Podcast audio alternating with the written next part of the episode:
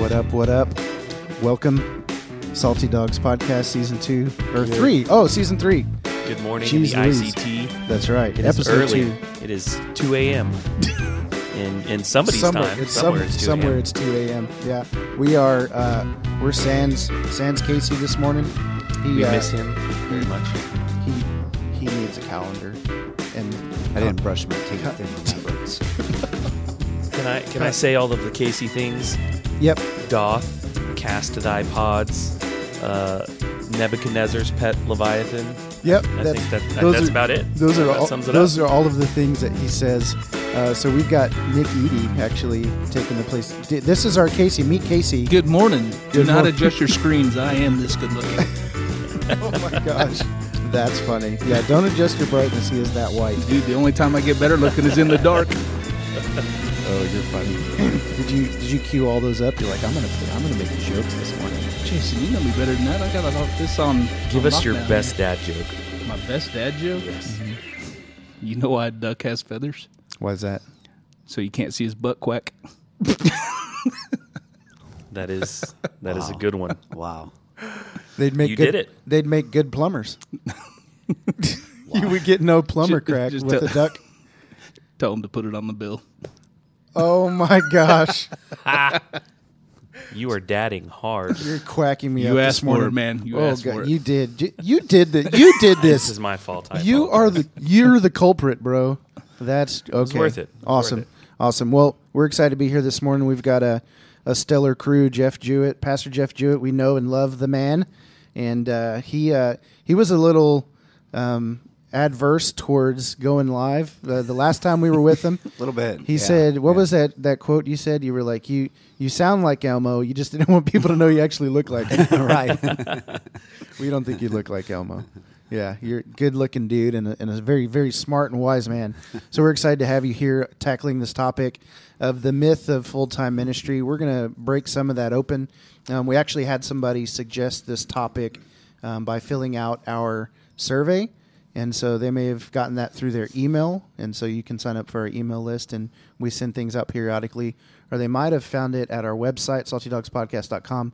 And there's actually a uh, button in the menu that you can click called Take Our Survey. And so we just ask a couple questions. And um, this is where you can let us know the topics that you want tackled. So, topic today actually comes from one of our listeners. And so they were interested in vocation, calling, and uh, ministry for the non-pastor, non-missionary person. So we're going to dive into some Good of topic. that. It is a good topic, um, and interestingly, in season one, Yep. uh, Nick Eady was here and With Chris. with Chris, and we did an episode called "Identity in Christ versus Identity in Ministry." Hmm. And so you might want to go back and listen to that one if you haven't already. Season one, uh, check that one out. Man, things have changed a lot since then. Yeah, here we are. We're actually live people. Hey, Yeah. Chris and I are are um, we're related. I'm his uncle and he's my nephew. Everybody likes to say your brother, your cousin, Cousin, yeah. your other Mexican but I'm just friend. But I can see ourselves here on. Uh, I've got one too. I I can I can see us here, and I just am like, okay, yeah, like we're we're we're going bald, bro. N- not going am. We- yeah, I mean, I'm only 28. I like and to it's still. Gone. I'm still holding on to it, so I like to say I'm going bald. But no, I'm, I've embraced it. yeah, so we have to do this because it's our one of my favorite segments. We segments. need a little So you salt. get to a do salt- it. We need a little salt shaker, yeah. there good. might be a few in the kitchen. Yeah, but we're not going to stop the feed to go get them. so Poor planning. our I know right our pass the salt segment today comes from Steven on Facebook and here's what Thank he you, says to us. Thanks Steven. And and so Nick, you need to assume your role because there's a certain something that Casey does during our pass the salt, and so I'm just going to hand that over to you. But um, Steven says, I drove over 5,000. You don't even know what it is, do you? Mm, No. Uh, well, you already have them. You just need to wish them upon somebody. Oh, okay. Got okay, It. yeah, yeah, yeah, Yep. yeah. Uh, Steven says, I drove over 5,000 miles this summer and I listened to all of your podcasts. That is awesome. Thank you for the work the Lord is doing in your life. 2018 was a season of unbelief for me, but the Holy Spirit finally convicted me. Uh, sometime down the road, I'd love to be able to be on a podcast with you guys because my testimony involves drugs also. Um, now, so he just makes the request like, I want to be on the podcast. But then he says, now please read this on your next podcast and wish me the rosy cheeks. May the Lord bless you and keep you always, my brothers in Christ, with love, Stephen. And That's so, Nick, nice, Stephen. I, I wish you the rosiest of rosy cheeks, brother. ever that the Lord has ever doth upon Doth others. upon. Yep, yep. Awesome. Cast those rosy cheeks. Cast the Steven, rose. that's a that's a huge feat. to Listen to all of those. That is a huge feat.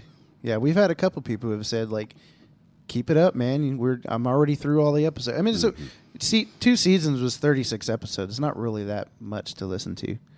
I've probably consumed hundreds of episodes of podcast, and Nick probably triple that. Well, I do sit in a truck for 12 hours a day, so, And you drive 5,000 miles a summer, uh, you know, something like that. uh, around there. Yeah. Awesome.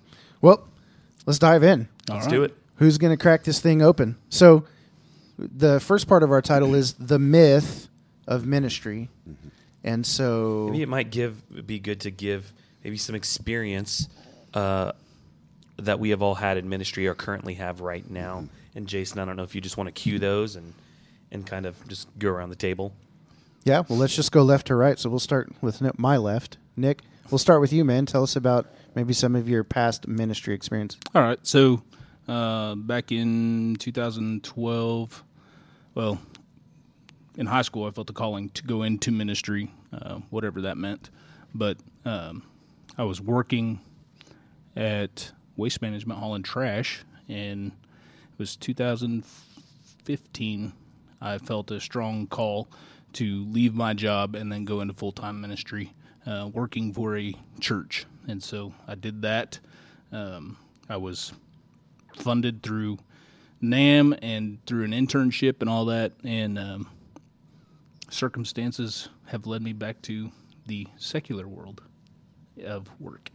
I love how you put that in air quotes because yeah, Yeah. it's good. All right, Chris, go for it. Yeah, so I volunteered in several student ministries in Houston. Uh, moved up here to take a I mean, I guess not take a position, but to what I believed at the time to be answering a call, and I guess I would even still say I agree with that.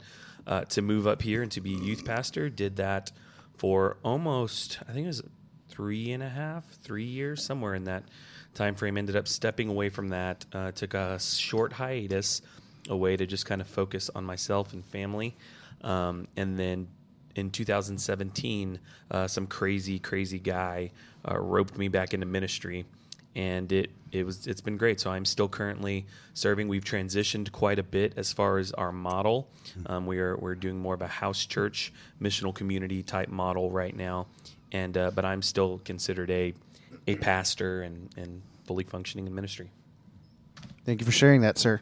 Awesome. Well, let me um, let me figure out how to tell my story as quick as I possibly can. Uh, yeah. So when I was younger, oh, actually, I didn't feel a call uh, into ministry probably until I was about twenty four or twenty five. I was actually riding in the car with this guy, and I'm like weeping because It I'm was look- beautiful. It- Is that when you did this to me? Do I, no. Oh, okay. It- that, was, a different time. Yeah. Okay. That was earlier in the show. No, it was yeah, it was a beautiful weep. I I was like scared to death mm-hmm. because I knew the Lord. I mean, it was like I just felt this huge impression like I feel like God is calling me to speak to people mm-hmm. about him from stage. You know, like be a preacher, whatever you want to call mm-hmm. it. Um, and I just wept because it was like this unworthiness kind of situation going on.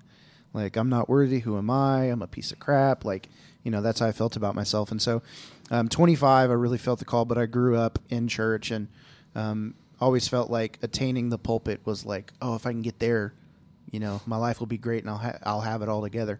So I felt that call when I was 25 ish, 24, 25, and actually answered that call um, by moving from Houston to Wichita to help start a campus of an existing church. So I came on as a campus pastor slash church planter and entered into that world.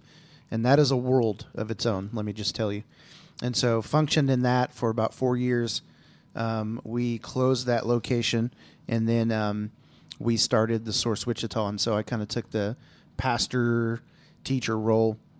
And since then, as you many of you may have heard me say, I've kind of shed some of those those titles in essence, but I still say that uh, I teach and I lead by the grace of God, and so I do that in the in the context at the source uh, here in Wichita, Kansas, and so that's where I currently am teaching and preaching and equipping and hopefully being a resource to the body. Good. Amen. Yep. Jeff. Of course, we're going to be using, I'm going to be using phrases and terms that we're going to break open a little bit later. So it's, it's intentional.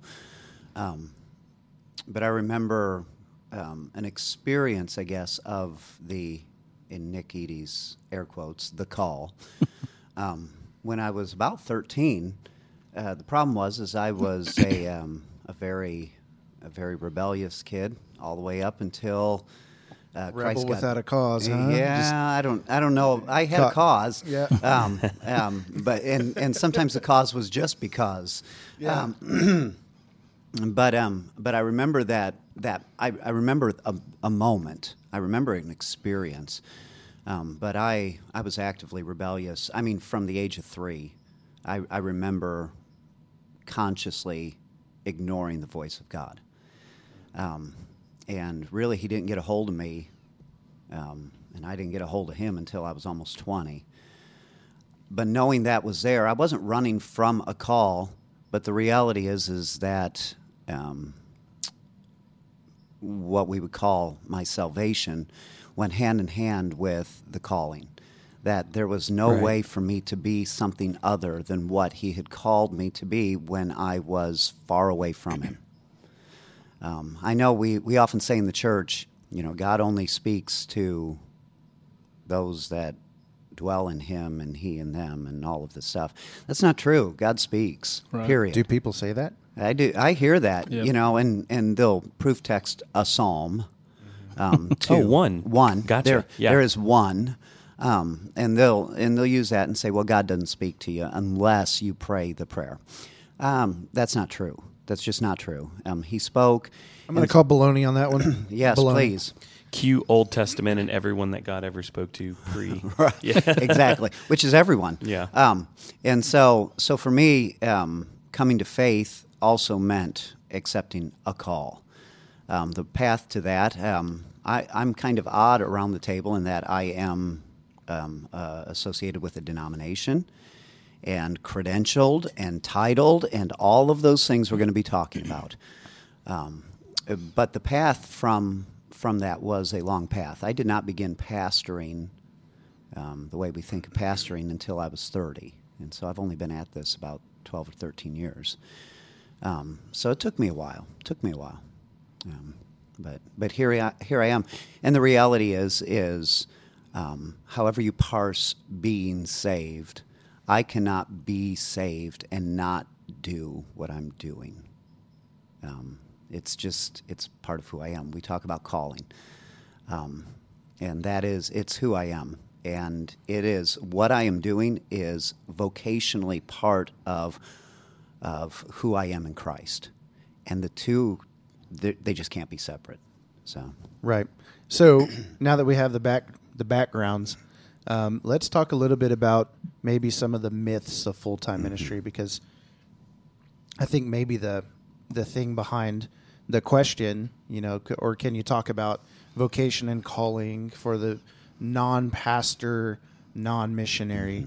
And so I think when they they say that the non thing, um, they're assuming that you have to have these titles or these roles or whatever it is um, in order to like you know you, i don't have this i don't have this title. I'm not credentialed. I've not been affirmed or whatever. I'm not part of some organization that has sent me or uh, called me as a pastor or whatever it is like you know how am i supposed to navigate um, this life? And so there's this myth that well that you have to have those things or that you don't have or, or, or i don't know. I just feel like maybe there's some misconceptions behind that. So like what do we think some of those are? Let's bring some of those out. Well, what what Nick said at the beginning, um, we'll call Nick out, um, and he did put it in air quotes. But the difference between sacred and secular is a myth.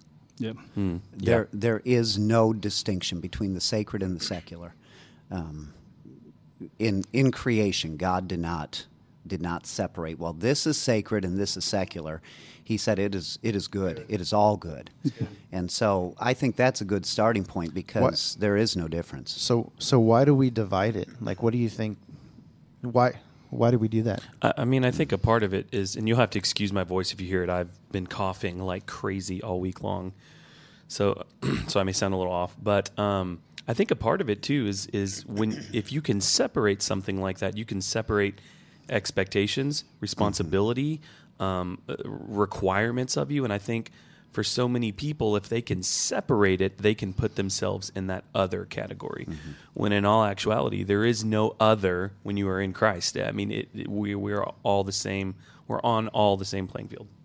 I would agree with that. I think that, uh, like, so when I was in the Marine Corps, one of the things that they always told us was first and foremost, you are a rifleman. So no matter what your job was, that that was first and foremost your job was to be a rifleman. But then, so you, in other branches, they tend to separate this out, like, oh, that's not my job. That you know, that's the grunt's job or whatever. And so it does alleviate you from handling some of that responsibility. But first and foremost, as a Christian, we are disciplers. And when we go out into the world, we are supposed to be discipling people. So let me ask a question that is intentionally a trap. Um, Uh oh. There's something in the proverbs about people setting uh, snares and lying in wait for for ruin. So- yeah, I'm I'm an old, I'm a new covenant so I- Christian. oh, okay. I'm, I'm just no. proof texting proverbs. right. on you. Um, well, and and and proof texting is all in the eye of the beholder, right? If I don't agree with what you're saying, I'm going to say you're proof texting. so, um, It's like calling someone a bigot. exactly. Yeah, yes. Um, but here's the question: Is what was Jesus's ministry? Here's why I ask this because you None of us want to fall into that trap. I, so see, I, yeah. I see that. I Yeah, see rhetorical. that. But um, but if you if you think about that, where where we will automatically go to is we will talk about um, his healing, his discipling, his moving throughout Galilee. Um, of course, uh, the cruciform nature of what he did, um, bearing the cross. Uh, death, burial, resurrection, we instantly go to those things that occurred in three years of a 33 year ministry. Um, my question um, and, and the trap is what was Jesus' ministry? Well, if three years was the entirety of his ministry, then was Jesus not ministering when he was working in a carpenter shop? Um, see, there was 30 years of Jesus' life where essentially, if we were put it into modern vernacular, he was punching a clock. Yeah. Yeah. Um, he got up every morning. He dealt with customers. He dealt with um, blue labor work. Um, he uh, blue collar labor. Huh. Yeah. Um, Blue robe. Blue robe. There we go. no, wait, that was Blue robe Mary. worker. That was Mary. So um, that's a whole different conversation. Um, but uh, but uh, but man, he uh, we missed the 30 years of his life, and I've pointed this out to some of my folks here recently because it's been important for me. Even in the creed that we affirm, uh, we will say things like, um, "He was born of the Virgin Mary," and then we go, "And he suffered under Pontius Pilate." Like there is this huge gap between the infant Christ and the crucified Christ. And the reason I bring this up is because Jesus' ministry was not just, it did not begin when he was baptized by John. It did not begin in the wilderness. It began in the manger. It was incarnational. And his entire life was ministry. Yeah. And most of his life was not lived in what we would call active ministry. Yeah. Well, let let's take a step back because I'm a I'm big on definitions. I love mm-hmm. I love. Let's define that term because you know it's it's also interesting that we um, we say ministry, and it really does feel like this religious term, um, and then we qual or we what's the word um, not qualify it. Um, we add a descriptor to it. So okay, Yeah, we use yeah, no, this that's word. super interesting, We yeah. use this word ministry, and then we say full time ministry, right? So it we've automatically attached vocation or paycheck to it. Mm-hmm. Um, but let's just go back to maybe the the basics of what ministry is. What does the term mean? Do you guys know what it means?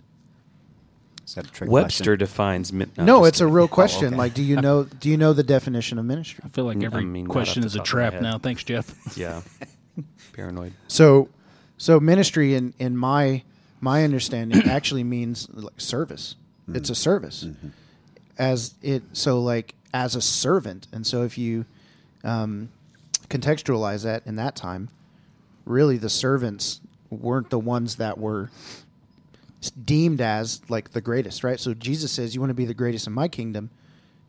That he who is the least will be the greatest, right? He, the one who's low, who humbles himself and, and serves and gives, um, he's the one that's going to be lifted up in the kingdom. So then Jesus took the form of a servant, right? He left his heavenly dwelling, came, took the body of man, humbled himself, and then came and served. And in the in his ministry, in the way that he served, his, right, his service was to come and give a full image of who God was and the love that the Father has for us, the mercy, the grace, the power, the authority, the sovereignty, the um, the will.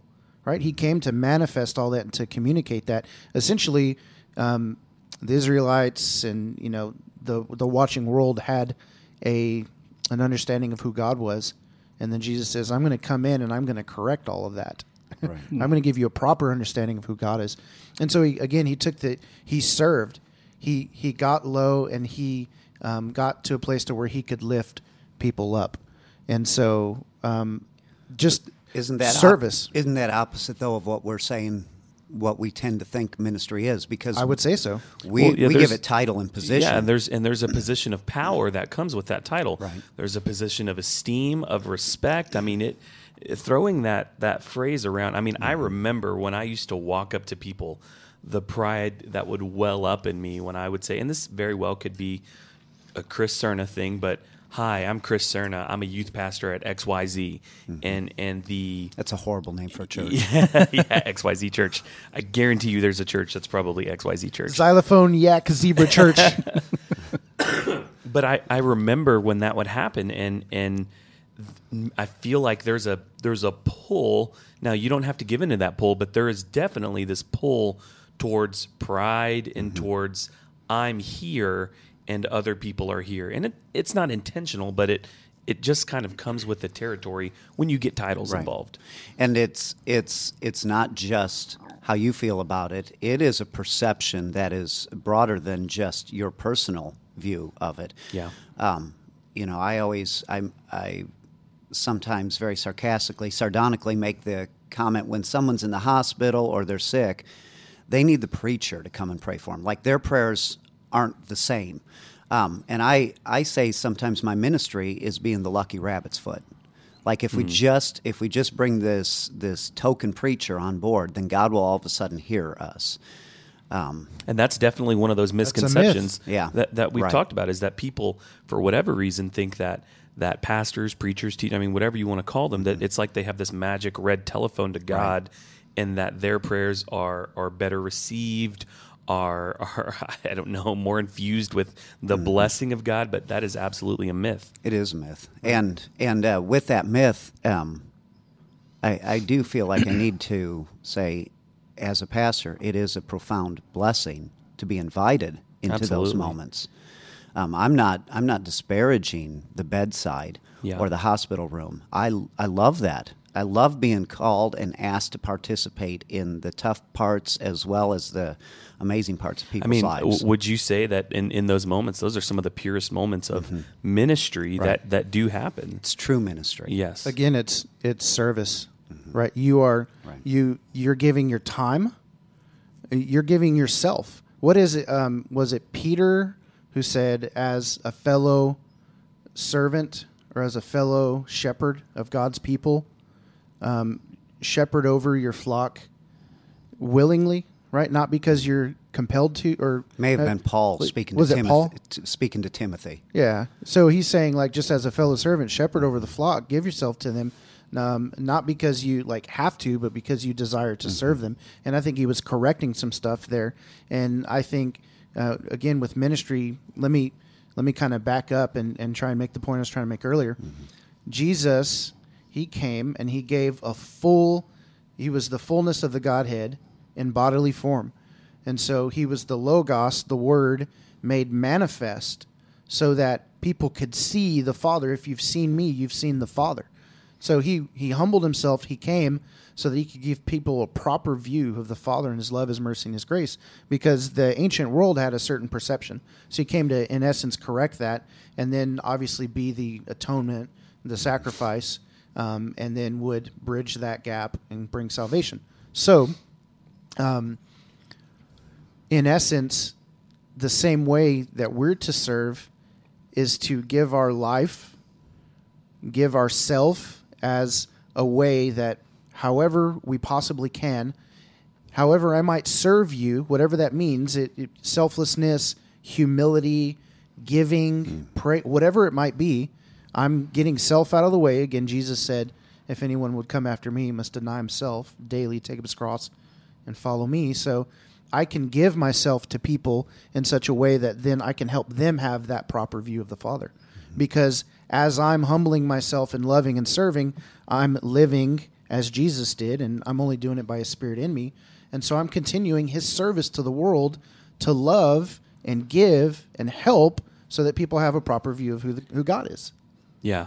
Yes, and and I agree, and I think that that's all beautiful, and I think that that sounds right, and But but is that the default? Is that what happens by default in I'm going to use the word system in in the system that is the church today in America is is that the default? not if that's not what they're being taught. without intentionality Right.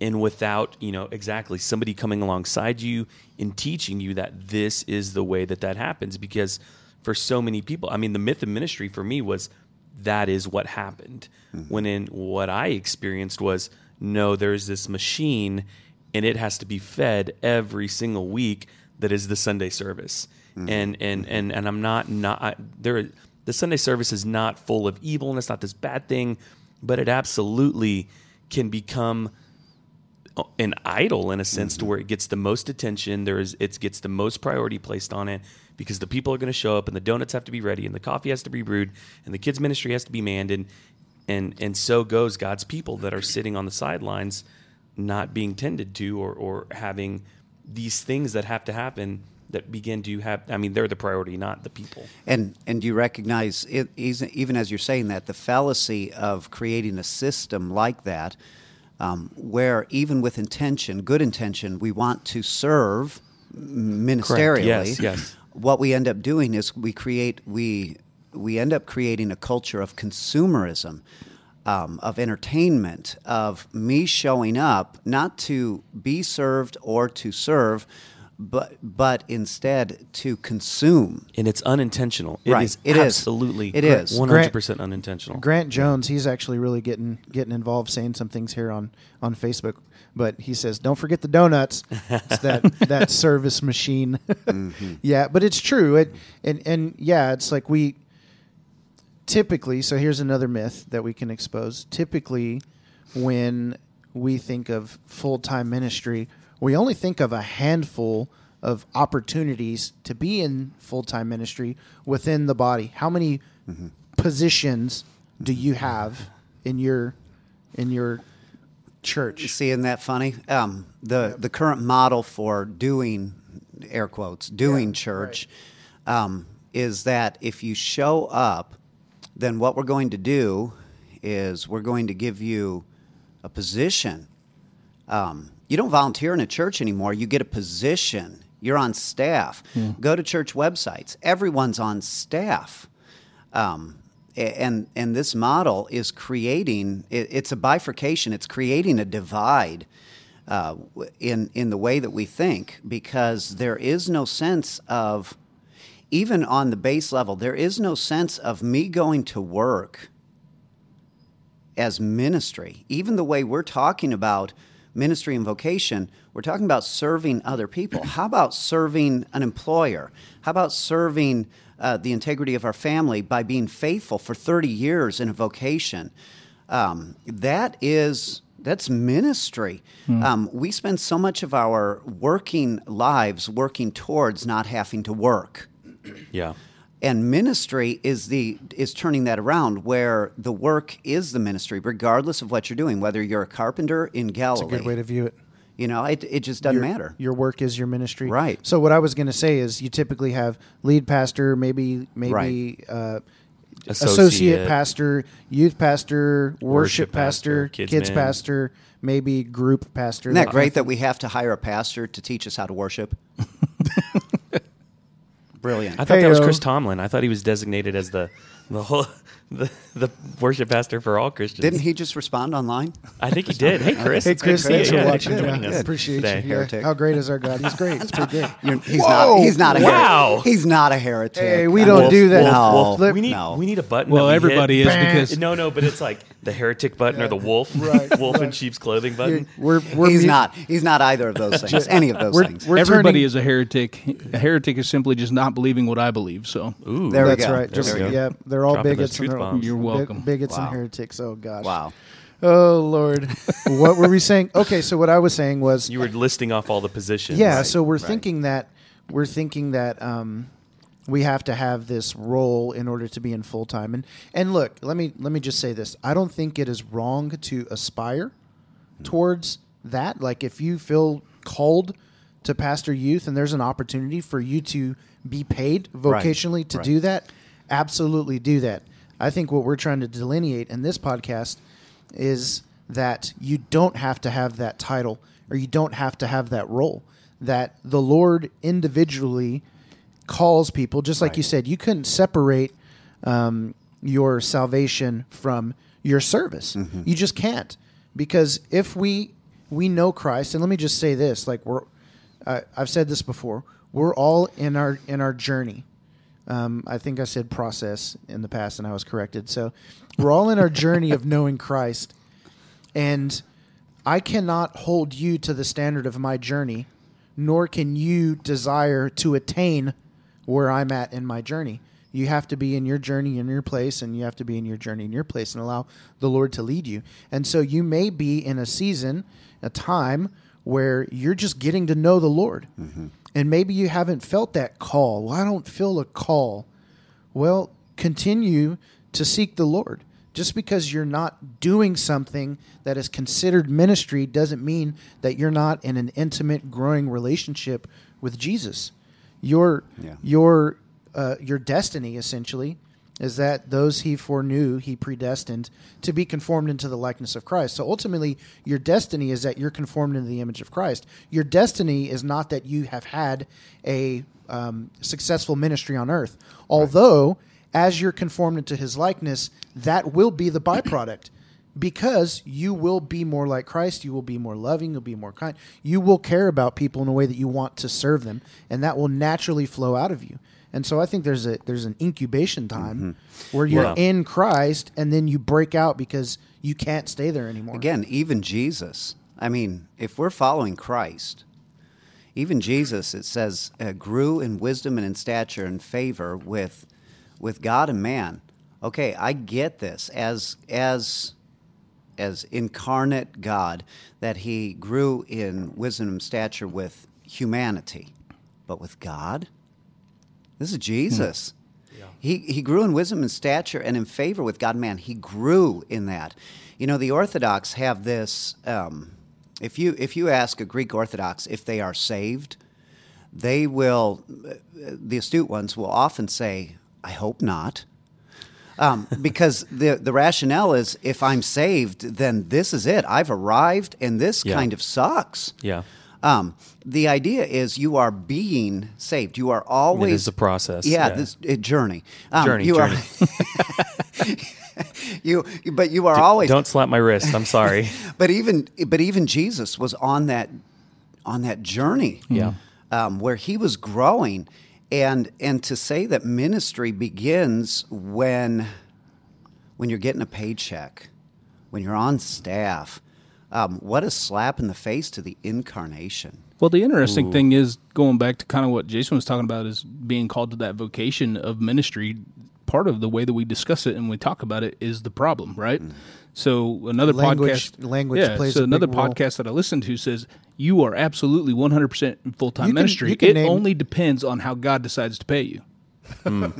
And so, Good. It, it, like Yeah. that That- is. say that one more time, and you can actually name drop this podcast if you want. oh yeah, uh, it's one two three Life School podcast. Love that podcast. Caesar It's a good one. Kalinowski, Yep. You or definitely as, Caesar, turned me on to if you're listening, or as Jeff likes to call him, colonoscopy. he, uh, but- Every time I listen to him, that's what it feels like.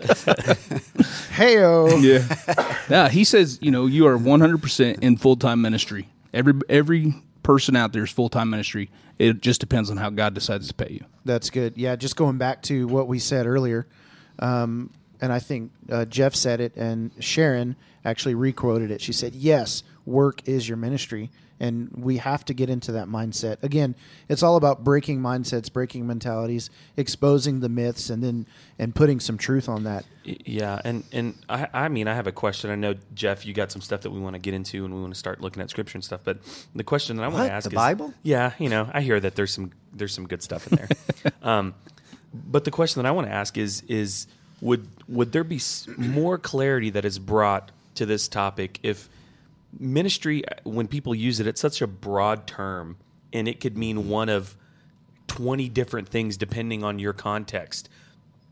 Would it be better for people to stop using the phrase ministry and start being more descriptive? And if maybe ministry was the phrase that was used for all believers i mean all believers everywhere. Mm. And it i mean this is more so of what god has called us and told us you know his ministry for all believers and that we got more specific with vocational mm-hmm. i mean i'm going to use the word ministry to describe it but vocational ministry like hey maybe you don't say oh i'm in ministry but oh i, I help equip parents and lead children to a deeper understanding of who Jesus is. This is and, and it's more specific as opposed to ministry. Well, essentially, they are equippers because Scripture tells us that they are given certain roles to equip the people for the work of ministry. Mm-hmm. So we are supposed to be using that terminology rather than they're in ministry and I'm not. Yeah.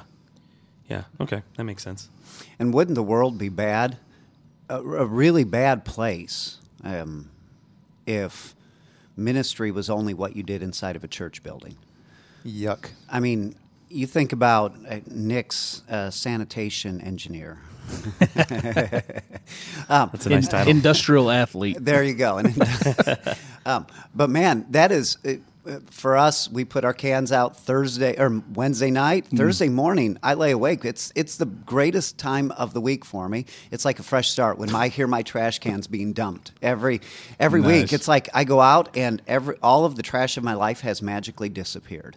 Um, and I think I think, man, what a what a lousy place things would be if we didn't have that. Yeah. Um, uh, or, or or all of the the components. You know, I stopped at um, uh, Chick Fil A. Is is that uh, is that sponsorship?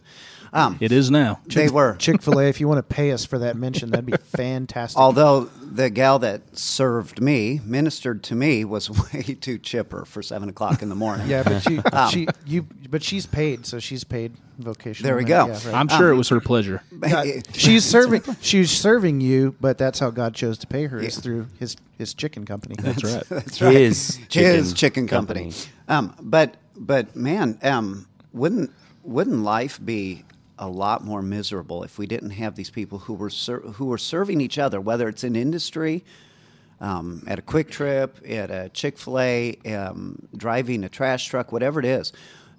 If if we didn't have these are all components of ministry of service, Yeah. and if we didn't have that, Yep. and to say that ministry is only when you are doing something in and for the church, um, the way that we understand church is almost a perversion. Not almost, it is a perversion of what God intended for us um, eh, because all of it has to run. Yeah. So, so can we maybe just go back to boiling down that whole definition, that understanding of like full time, full time ministry? Like essentially, you're saying full time service. Well, you, everybody is on the clock essentially with the Lord because the Spirit is always dwelling within us. Like I think that's something we have to maybe even just hold on to. It's like we are in him and he's in us always no matter what he's not some force that we call down to like Now, who, shoot who out is and- we? When you those say in we, christ Okay. yeah those in christ Oh, I thought he was French.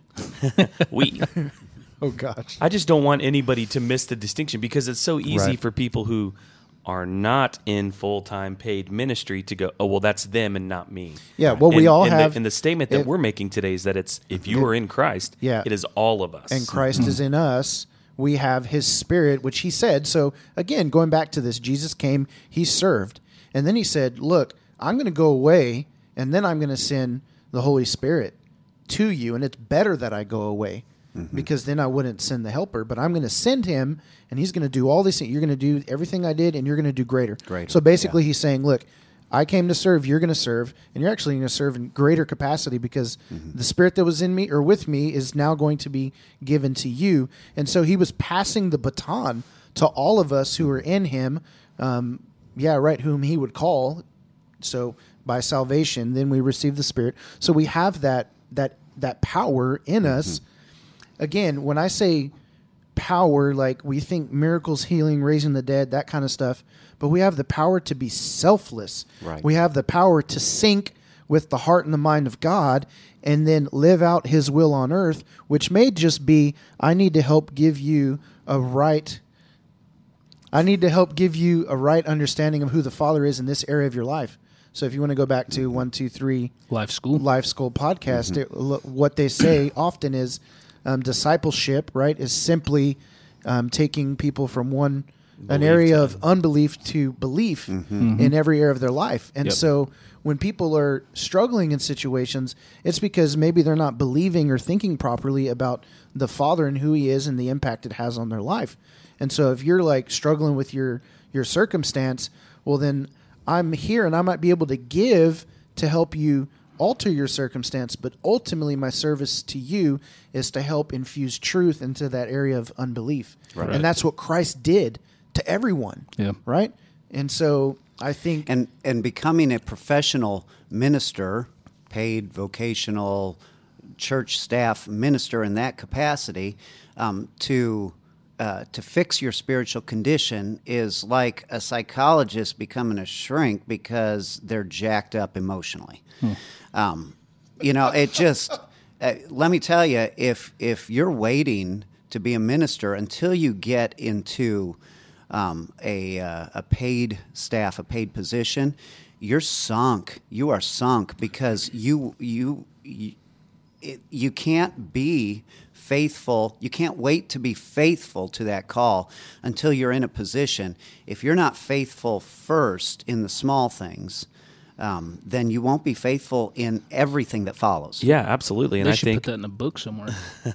another another myth of ministry is is that you whenever you do achieve that you know okay I, this is official i have this mm-hmm. title i'm doing this thing is that you will continue to remain faithful to god Right. that you will that you will then start focusing on people pastoring or whatever whatever area you are then serving in. But it gets 100% harder to do that when there is a paycheck involved. And let me tell you the burden that comes when that I mean the the psychological and mental bombardment that happens on your mind when you step into that ring of, of vocational ministry. It, I mean, it's an all out assault because mm-hmm. your time is to then be 100% focused on God's people and whatever thing you are trying to accomplish. And so you're going to get hit and you're going to get hit hard. And if you just start running the race at the time Right. of accepting, oh, it's going to be extremely difficult. Yeah, that's why Paul told Timothy that that the new converts should not be leading, in- Right. You know, the assembly in that regard, and we're not disparaging leadership. no, not at Um, all. Not at all. Um, it is. I mean, Christ picked twelve disciples um, who would become leaders. We're not disparaging that at all. But what we are doing is we're looking at the participation in the body of Christ. When we speak of church, we're not speaking of a denomination or a building. God help us. Um, we're speaking of the body of Christ. And in that regard, um, Jason, you were talking about Christ being the um, the full revelation of the Godhead, you know, the incarnate revelation of the Godhead, um, especially during this season of, uh, if you follow any sort of liturgical year, we're in a season of epiphany. The idea is that Christ is the epiphany of God, He is the revelation of God. But we are in a different season in the church um, or in the body of Christ where the church is the new epiphany. Um, the body of Christ Let is that sink in. yeah, I mean, we we are together, not me as a minister, not you as a person, but together we are the body of Christ, which is the the ministry to the world. And the problem with this concept of ministry as what I am called to is it tends to uh, ignore and sometimes implicitly reject the corporate nature of the body of Christ and the epiphany of Christ that the church is to be. So so what that make how that helps me understand this is that those in full time ministry cannot function independently from those not in full time ministry in order to give a full revelation right. of Christ to the world. That's right. Well, I don't think dead any of man us walking. can. Yeah, I don't think any of us can function independently alone. Like when you're discipling somebody or whatever, it takes more than just yourself because you're not Jesus. Yeah. Right? It takes a village. Yeah, What? it, it ta- exactly. I I knew it's revelation for you, Jeff, but uh, but we're not Jesus, and so we don't have all the answers. And where I struggle in an area, Jeff may not, and so it may be more beneficial for you to go and chat with him at that time in these areas that you're struggling with. And there are moments. Acts 6 4, um, when ministry to the widows was being neglected or, or it wasn't being done, it wasn't being neglected, it just wasn't being done as well as it could be. Um, Peter and the apostles, James and, and them stood up and said, You know, here in, in this position that we are, um, we need to give ourselves to the ministry of prayer and the word. Um, and and they weren't taking away the responsibility of service uh, to others. They weren't saying, "Well, that's uh, you know, I I'm not going to do that. That's beneath me." Um, what they were saying is that every every part of the body has a place, um, and and whatever position you're in, whatever title you bear, it's crap if we're not serving, if we're not serving in conformity to the body of Christ.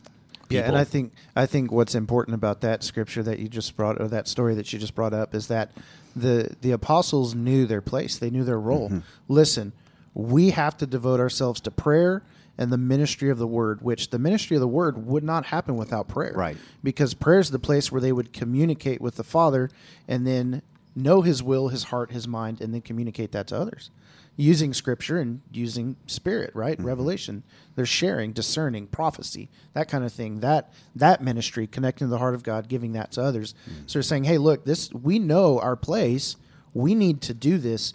And so let's equip or uh, affirm some other people to devote themselves to the service to the widows, which was also a commandment to feed the poor, serve the poor, care for the widow Right. and the orphan. So mm-hmm. they're they're doing what was God's will, but finding themselves in those in those roles. And I think that's a huge that's a huge thing in this whole myth of ministry thing is that yeah, maybe there's only in your church, like if if you're a part of 80% or 90% of churches in, in America, you're probably part of a smaller congregation and um, or a smaller church, whatever. And so there's probably only two or three, four paid positions, maybe some vol- volunteer positions. So if all of those are filled and you can't step into that, it doesn't mean that you don't have a role, right? And and so just because you're not called to be youth pastor or you're not called to be community pastor or you're not called to be worship pastor doesn't mean that there's not a calling on your life.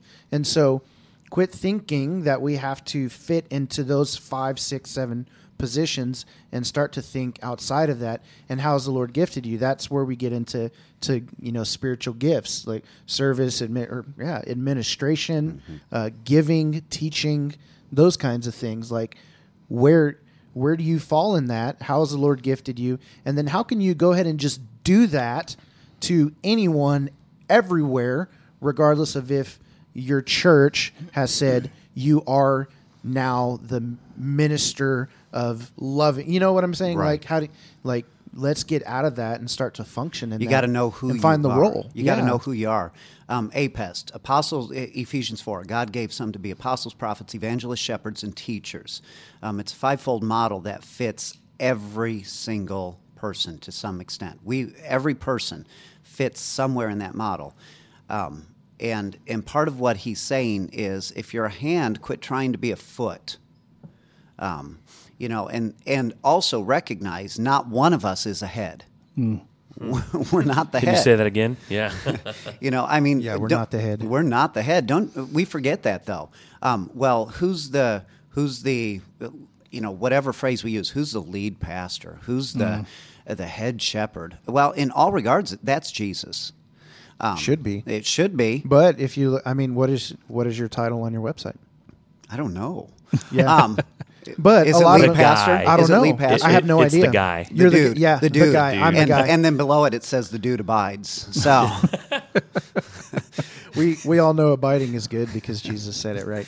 Yeah, but it's And the Big interesting because you because you go you go to the website and it says lead pastor. So you look Right. who's in charge, who's Right. the guy I'm going to see, who's the main, you know, the primary minister, and it's okay. and does he have great hair? Who's here to serve me? That's is why- basically that's what why you're for. Struggling. this guy doesn't. How tight are Hey-o. his jeans? How tight are his jeans? I I guarantee you jeans. mine are tighter right now. Right. That's true. I That's saw you funny. walking in. The- I'm in yoga pants and mine are loose. So I think you're doing yoga pants wrong, Jeff. yoga pants on Jeff look like JNCOs in the '90s.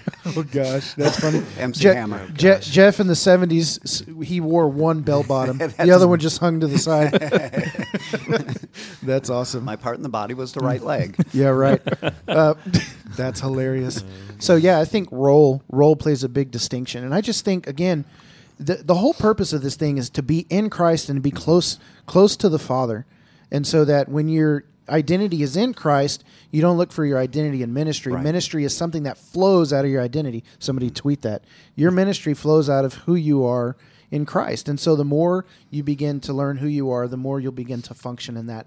So um, for a long time, I was in a, uh, and and so uh, Chris wrote something down over here. He he put the burden of titles, and so for me, when I moved to Wichita from Houston to um, be a church planter, like I had that title put on me, hmm. and then I was I was thrown into a a world of church planting, and so of course there's this comparison trap of all these different church planters, right? Like, you know, oh he's a church planter, well then I need to learn to function like he does, or do what he does, um, or be successful like that other church planter planter is successful, or speak the way that they speak. or to know, speak the yeah. way that, or be as charismatic or passionate or, Or whatever get the results that they got.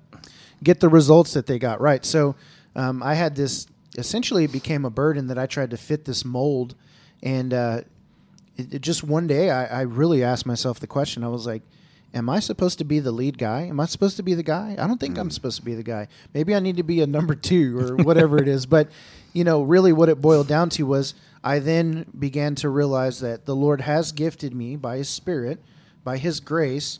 I have this um, ability and this um, I don't have to will forth. I don't have to work to You lead or to teach. doth. Right. I don't have to do. Um, it's not something I have to force myself into. Mm-hmm.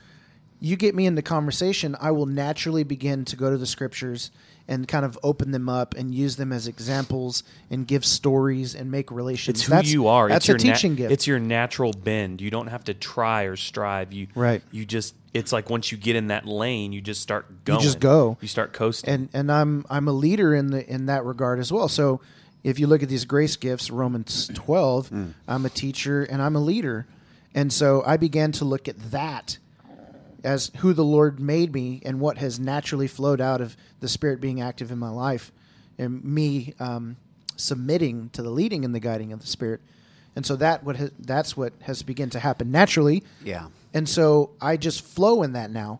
And I can do that now anywhere, regardless of if I am on pay. I'm not paid staff. I have that role as a leader in our organization, but I'm not paid to do it. And if the source went away, I would continue to do that in every area of my life, no matter where I was, good. around whoever I was.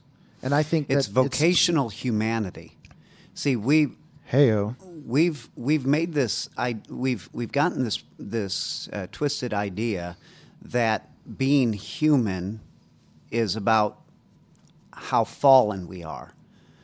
Christ came as true human to make us more human. Um, and when you recognize the humanity of who God has called you to be and what God has called you to do, those thing, two things are never separate. The who and the what in in vocational humanity are never separate. And so when you rest in that, you begin doing what you were designed to do and you become the human God has created you to be. Human Right. is not a bad thing. God created us human. We need to stop saying, "Well, I'm only human." Um, that it's that's wrong. We are becoming the more Christ-like we become. Christ came to be the true human, and the more that we become like Him, a scripture calls him the second Adam, right? New yeah. creation. The more we become like Him, the more human we become, and and the who and the what, there is no divide. It, it's it goes away. Who you are and what you do becomes one thing. Christ. Yeah. Christ. Did you have something? Nope. Uh, Jeff, I was going to say, I think it's time maybe we transition into. Um, so we've talked about the myths and what it's not, and you know, changing our mind and doing some of these things. But l- let's let's look at the scripture and talk about the call of humanity and uh, kind of how that went awry, and then how Jesus reinstituted that call for all believers. Yeah, man, it's such a. Um, if you've hung around with me at all, um, sorry. Um, um, Sorry, Nick. sorry, sorry, Nick. If you want to know what it what it's like to hang out with Jeff, just look at Nick. That's right. Yeah. Well, then they would want to hang out with him.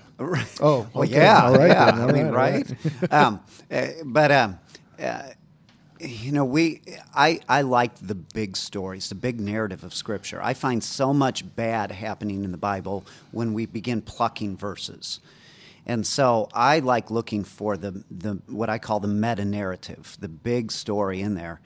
Um, and the big story always begins in the garden. When we, when we start talking about vocation, um, I like the term vocation. It's so much better for me than all these other terms we've been using. So what does it mean? Vocation. Yeah, vocation is, um, and even the way we use that sometimes is wrong. We, we talk about vocational schools and all of that, but vocation is so much deeper than just um, just the accomplishment of a job.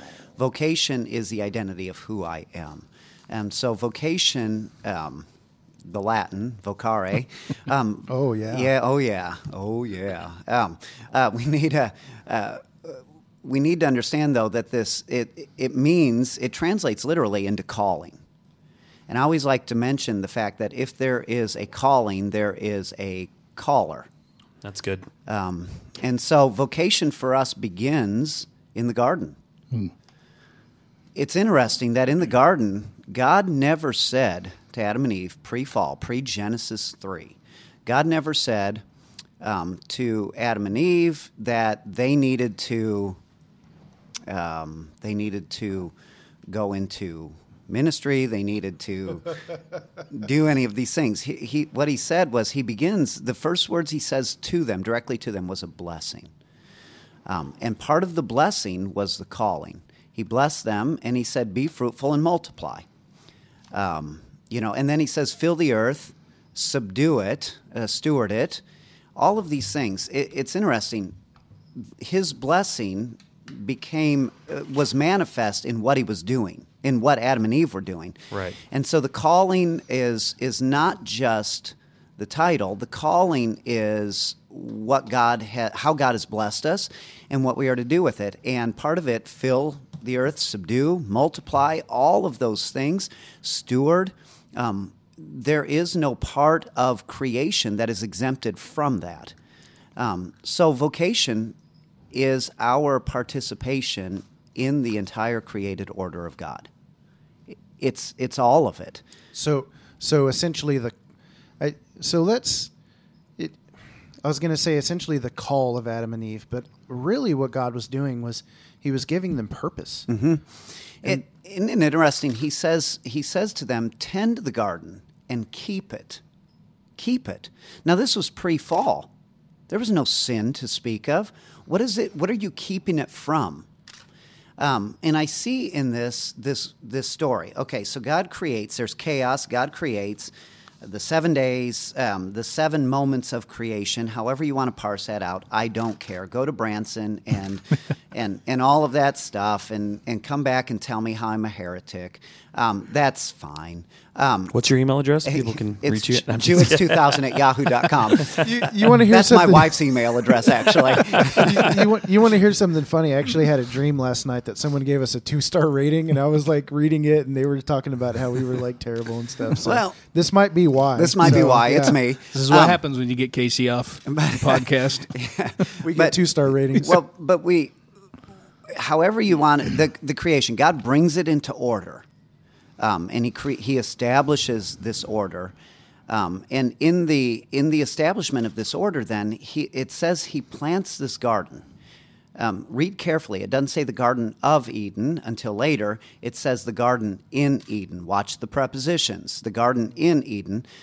Um, and so here is, we might even say this template. God says, okay, here's what I've done with all of creation. Now I'm planting this garden, Um, and I want you to fill the earth. I want you to expand and multiply, subdue, be stewards of it. But here's what it should look like. Here's the example. Now, my creative ministry, God says, I'm giving to you. So here's this model, here's this garden, tend it and keep it, but fill the earth and multiply the effects of this garden throughout creation. We're like, well, I thought all of creation was the garden. It's not what it says. Mm. Now you are to manifest this. See, already we're given vocation from the beginning. Um, and part of God's perfect order was humanity. And we were to bring the creative perfectness of God to the rest of creation. Um, and, and that is a mind blowing concept when you think of it because it's such a greater purpose than what we give ourselves. And it's not a fallen purpose. See, we have rooted so much of our ministry in the fallenness of humanity. And this vocation was never a fallen purpose, it was a set apart and holy purpose from the beginning, pre fall. And, and so, and he says, and I have given you authority to do this. He handed this authority, this creative vocational authority, he gave it to humanity. This is what it means to be human.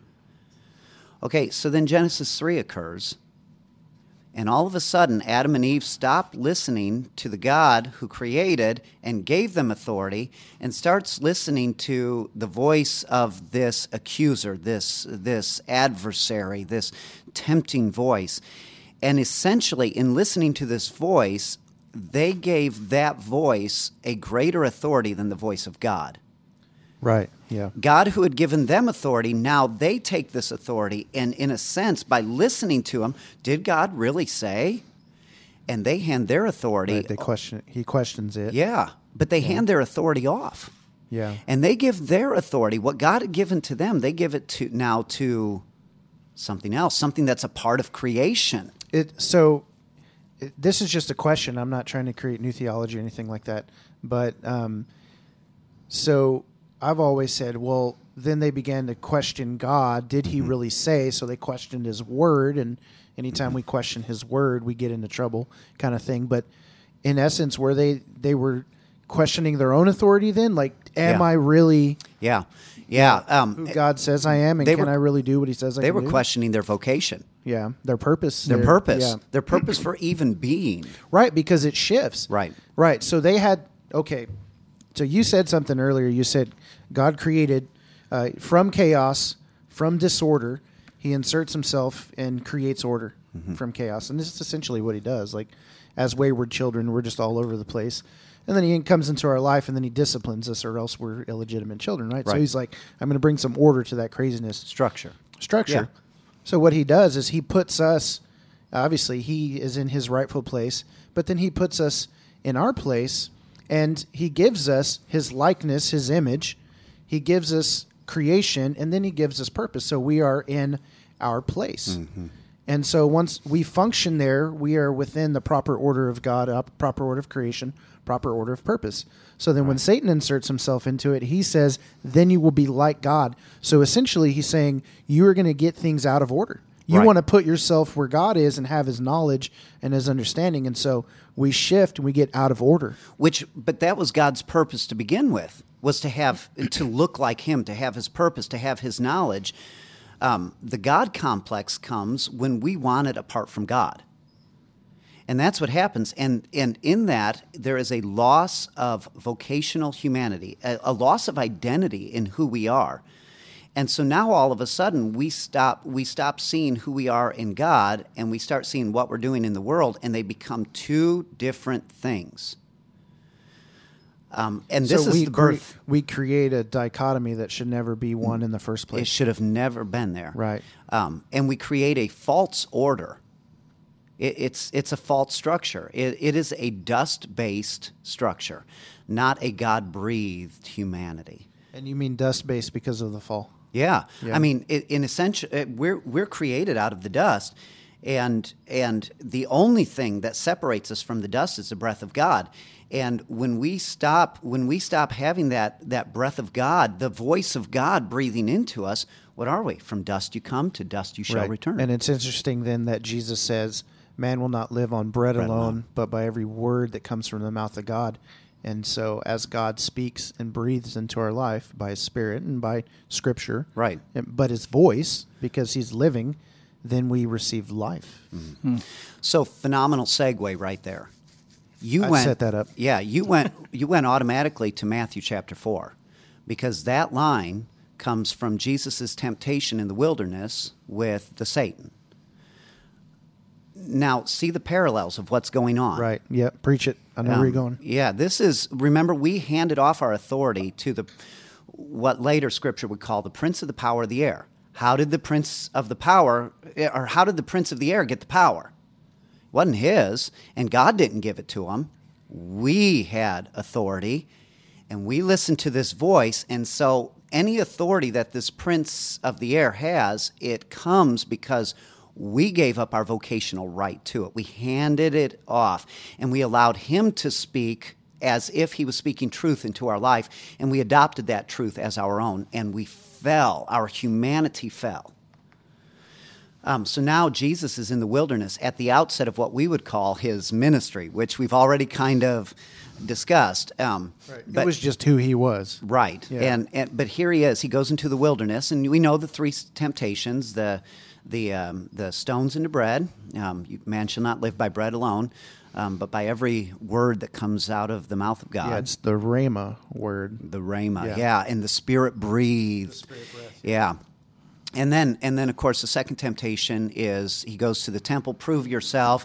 Um, eh, you know, it does it not say he didn't give a reference because there were no references, but does it not say in Psalm 22 that if he throws himself off, even the angels will lift right and lift him up, and all of this stuff?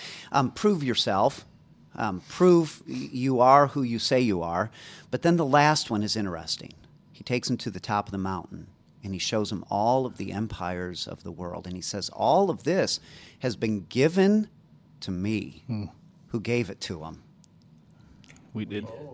We gave it to him. All of this has been given to me. Now, remember, Christ is the second Adam. Paul said that. Here comes Christ on the scene now. And he says, All of this has been given to me by the first Adam. He doesn't say that explicitly in this text, but we've got to see it there. That's really interesting because I've never noticed that Satan is saying all this has been given to me. To me. Hmm. Yeah. And what's interesting to me is that Jesus said, well, No, it hasn't. You're an idiot. Which translation is that again? But he doesn't. He doesn't say that. Which, if I were Jesus, I would totally say that. Yeah. But the reality was, is it had been given to him by humanity because Right. God gave it to humanity. Now humanity has given it to um, this adversary. All this has been given to me, and I will give it to you. Um, in other words, you can become the Lord of this. What was the temptation to Adam and Eve? You can have all of this without having to go through God, without having to go through God's plan. All you Yeah. have to do is bow down to me because it's all mine. Um, and and Jesus, of course, says, "Away from me," um, you know. And and okay, so then the the three years of Christ's ministry, um, eh, public ministry, we'll qualify that. Yeah. Okay, death, being, burial, he's being paid right now, so he's all good. right? Death, burial, resurrection. Even foxes have a place to lay, you know, dens. And, yeah. Um, paid what? Um, paid with the cross. Um, Oof. And uh, that's that was our remediation, which, by the way, um, is uh, should be the remediation of professional pastors is you are paid with a cross. That was an aside. Um, Yeah, right. Well, Paul later he um, he says to Timothy, "Look, as ministers of the gospel, we're content with food in our stomachs and clothes on our back." yeah. Yeah, interesting. Yeah. So, continue, make- yeah, yeah. So so we get Bring to it home. We get we get through all this point. We come to the end of Matthew, Matthew chapter twenty eight. We call it the Great Commission, right? Isn't that that's profound? And we're going to preach it every time we have a missionary come into our church buildings, and we're going to talk about this. But we miss the biggie on the eye chart when it comes to this. Um, The big E on the eye chart. right? Yeah. That's the one everyone should be able to get. Can you read this one? Uh, Um, I may not be able to read it, but I've memorized it, right? if nothing else. Um, but we miss this entirely. Um, Jesus begins not by saying, Go and make disciples. He begins by saying, All authority in heaven and on earth has been given to me. yes. How was it given to him? He took it back through the cross Yeah. right? Um, at the beginning, when he when when the Satan was talking to him, Satan says, "All this belongs to me." Jesus did not say, "No, it doesn't." His response to Satan's indictment was the cross, where he took back because uh, because the authority that we claimed was an authority of death.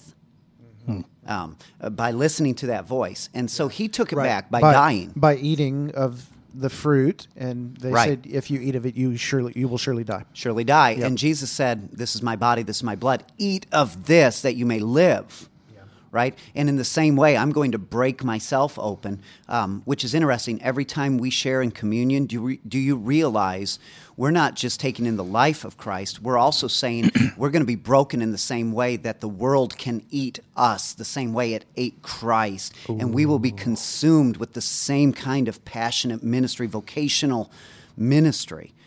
Um, that that's Eucharist. That's communion. It's not just this thing that we do that gives us magical powers. It is an act where we're saying we're going to be broken in the same cruciform way for the world. And so Jesus endures all of this, and he comes to this and he says, Now, through this, all authority has been given to me. Therefore, what's the therefore mean? I give to you. Yeah. Ah, Go. Yeah. yeah. Go. So- So, he reinstitutes purpose and order. Yes, and he gives authority back.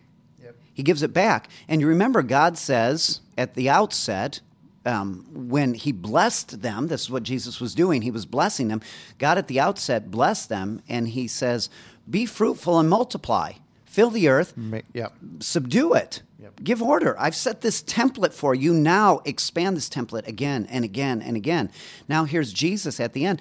All authority. Now I'm the second Adam. This is a new beginning. I'm the second Adam. Now I have authority as the second Adam, and I'm giving it back to you. Now be fruitful and multiply. Fill the earth. Right. Go and make disciples. Yes. Fruitful and multiply. Right. Right. It that's huge. That is huge. That's vocational humanity, um, where we are becoming more human in that regard. And I, I just think if we understood this, discipleship is not just about praying a prayer and making a convert. Discipleship is about bringing Right. the kingdom of God to earth as it is in heaven. Right. and interestingly, so let's let's then talk about um, Jesus saying he was going to institute his ecclesia, his church, which is a people. But look, it's not just a bunch of people gathering into a building and singing songs and listening to a guy talk about things. Jesus was essentially taking a he was exercising his authority over the supreme authority over that that ancient world at that time, which was Rome. Mm-hmm. And so the term ecclesia was not used for a group of Christians. It was used for a secular ruling body who made the decisions from some place in Rome that as they they ruled and led and governed and made decisions, well then they um, then activated their uh, their henchmen, essentially their Roman soldiers and their governors that they had placed throughout Jerusalem and Israel, um, to then say Caesar says, so therefore, right? And so Caesar was the the reigning authority, but you know, so there's this group of people who are governing and then working that out into They're the all world working towards a, a purpose. they're common working towards a purpose. So it, ha- it had everything to do with authority. So when Jesus says, "I'm going to build my ecclesia, my ecclesia, and the gates of hell are not going to prevail against it. He's he's making a, um, a a commentary on the spiritual nature of his kingdom because he did say, "My kingdom's not of this earth." Right. So he's then t- making an affront also because it, we we know it was like political and it was spiritual, right? So he was a political adversary according to um, to Rome, but then also uh, the Pharisees. So there was those two aspects. So what I'm getting at is Jesus saying, "I'm going to establish my governing body." and my people are going to rule and reign and govern and make decisions based on my will Right. because I am the head. And so the decisions that I make are going to be worked out through this group of people. And so essentially, being the ecclesia as believers in Christ, we're his body, governing body. Well, then we're coming into alignment with his heart, alignment with his heart and his will, and then we're outworking his kingdom into this earth. We're ruling and we're reigning in the same way that we were supposed to rule and reign when God gave us purpose in the garden. This is So ministry. That's what it is. This is ministry. Nothing else. Um, our polity and our politics are not of this world. King Jesus, it's his kingdom and it's his polity. and I'm sorry if so define polity for those who don't know what it means. um, let's just let's just say let's just say politics Governing body. yeah um, but um, but but even the concept of politics in a broader term our politics are not of this world and if our if the empires of this world um, if they're if the politics of the empires of this world do not align with the politics of the empire of God's kingdom on earth as it is in heaven, then we we must choose our loyalty. And in choosing our loyalty, we are defining which kingdom we are going to establish on earth. Um, I, I mean, that's there's no you can't serve two kings. And if Christ is our king, which is what we say, then we have authority in this world to establish a new type of kingdom. Do you know the ecclesia, the church, does not exist um, to, to be a reflection of empire? The church exists to reflect the empire of God so that we become a microcosm or uh, one of my favorite authors nt wright says microcosmos that's more that's broader Yeah. um, but but the church is a microcosmos of the kingdom of God, so that we now, through cruciform living, not through waging wars, not through crusades, not through violence and mayhem, but through the kingdom of God and cruciform living, now we establish the order and the authority of God on earth as it is in heaven. and there and there are some denominations in essence that have established themselves as the empirical religious force on earth. That's a really big phrase. Yeah, But yeah. right, we Yeah. we are the empire. Be, being the religious right is wrong. Um, it, it is just absolutely wrong. R I T E. Yeah, I mean it's it is it's it's just wrong. Um, we do not align to a an imperial politic.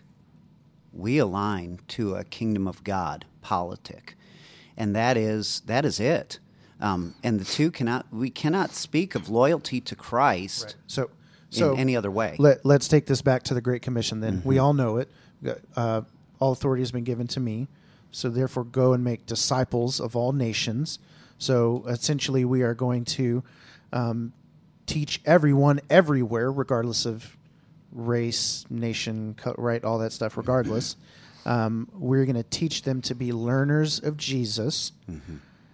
which means teach people to be learners of Jesus, not learners of you mm-hmm. or learners of your theology or of your denominational theological bend, mm-hmm. right? Or your disciplines, right? It's it's teach people to be learners of Jesus. So ultimately my my purpose in this life, and I've talked about this multiple times, but I'll just talk about it again. I feel more and more in my life right now that my existence, and, and the older I get, I realize uh, that more and more I am to, in every way possible, and in any way that I possibly can on a daily basis, is help point people to Christ in any way that I can. Mm-hmm. Like if I can be that instrument, that tool, if it's through a sermon, if it's through a podcast, if it's through, you know, leaving a posted scripture on the cart, like I don't know what it is, but in any way, shape, or form that I can help point someone to Jesus so that they have that personal connection with him, or to point them in a way that maybe it's going to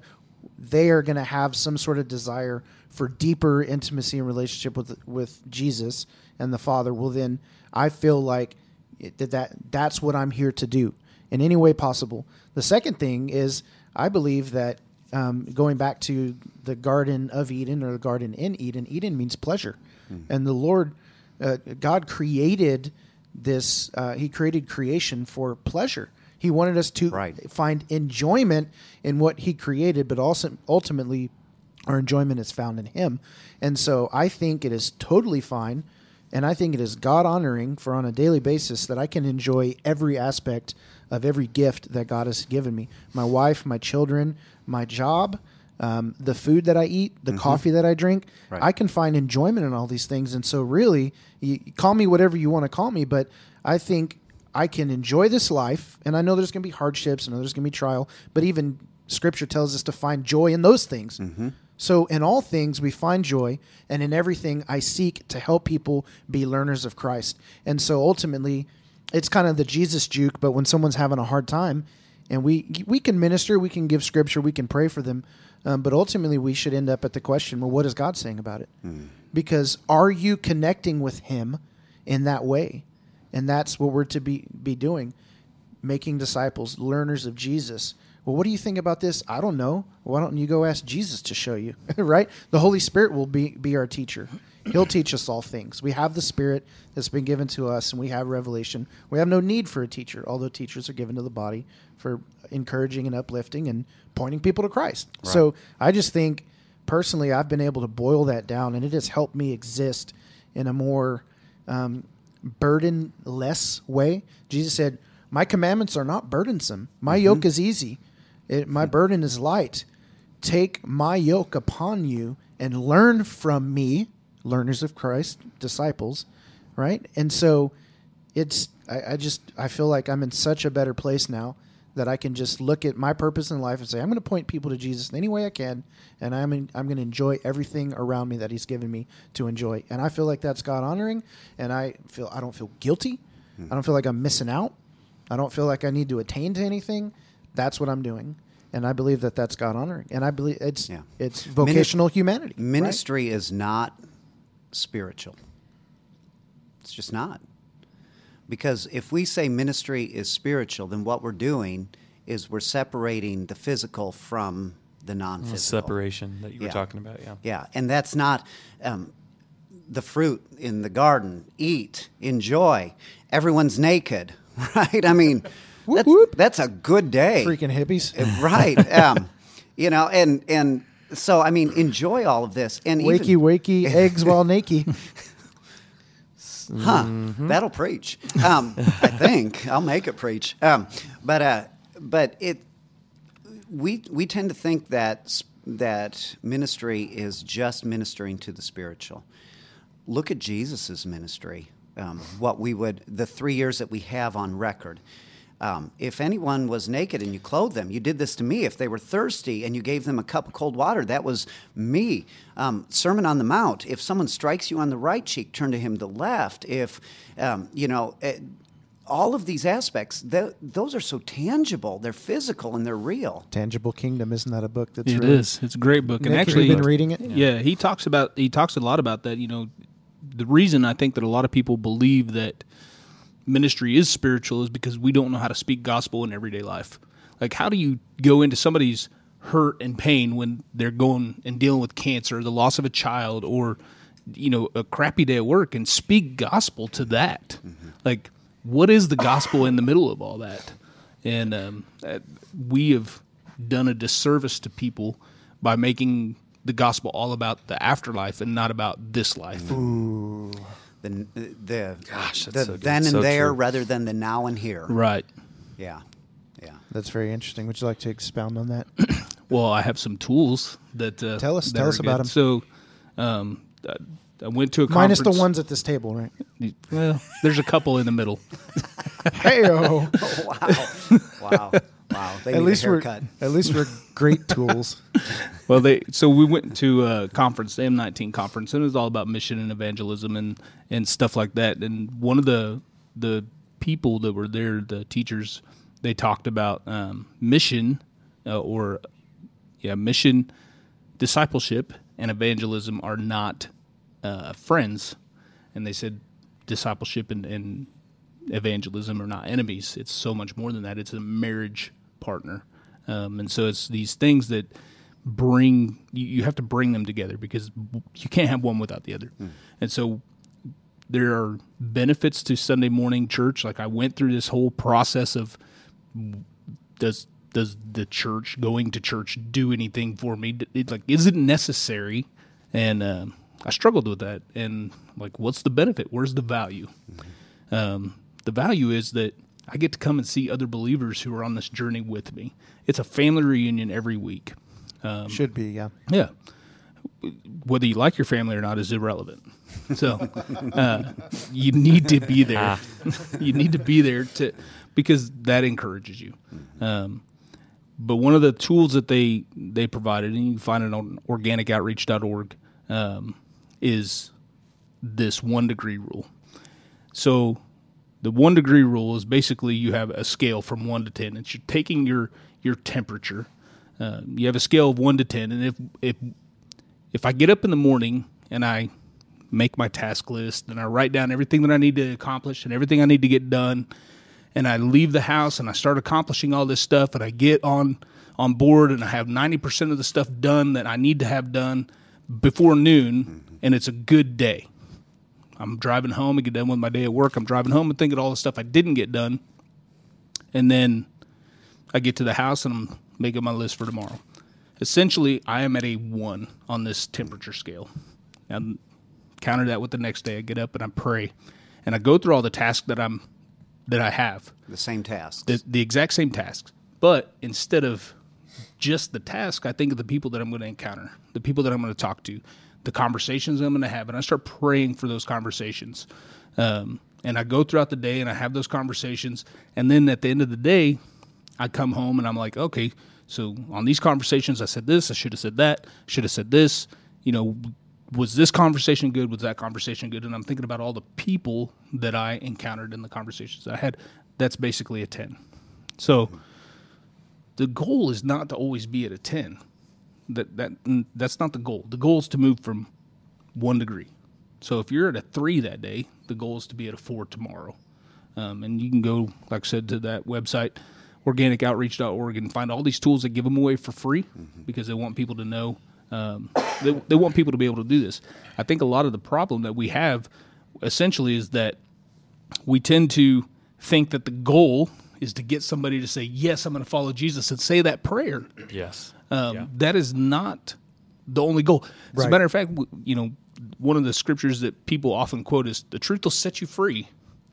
But there's a scripture right before that that says, if you walk in my ways, Right. the truth will set you free. Discipleship happens before belief. There are those people who have this come to Jesus moment instantaneously. That doesn't happen for everybody.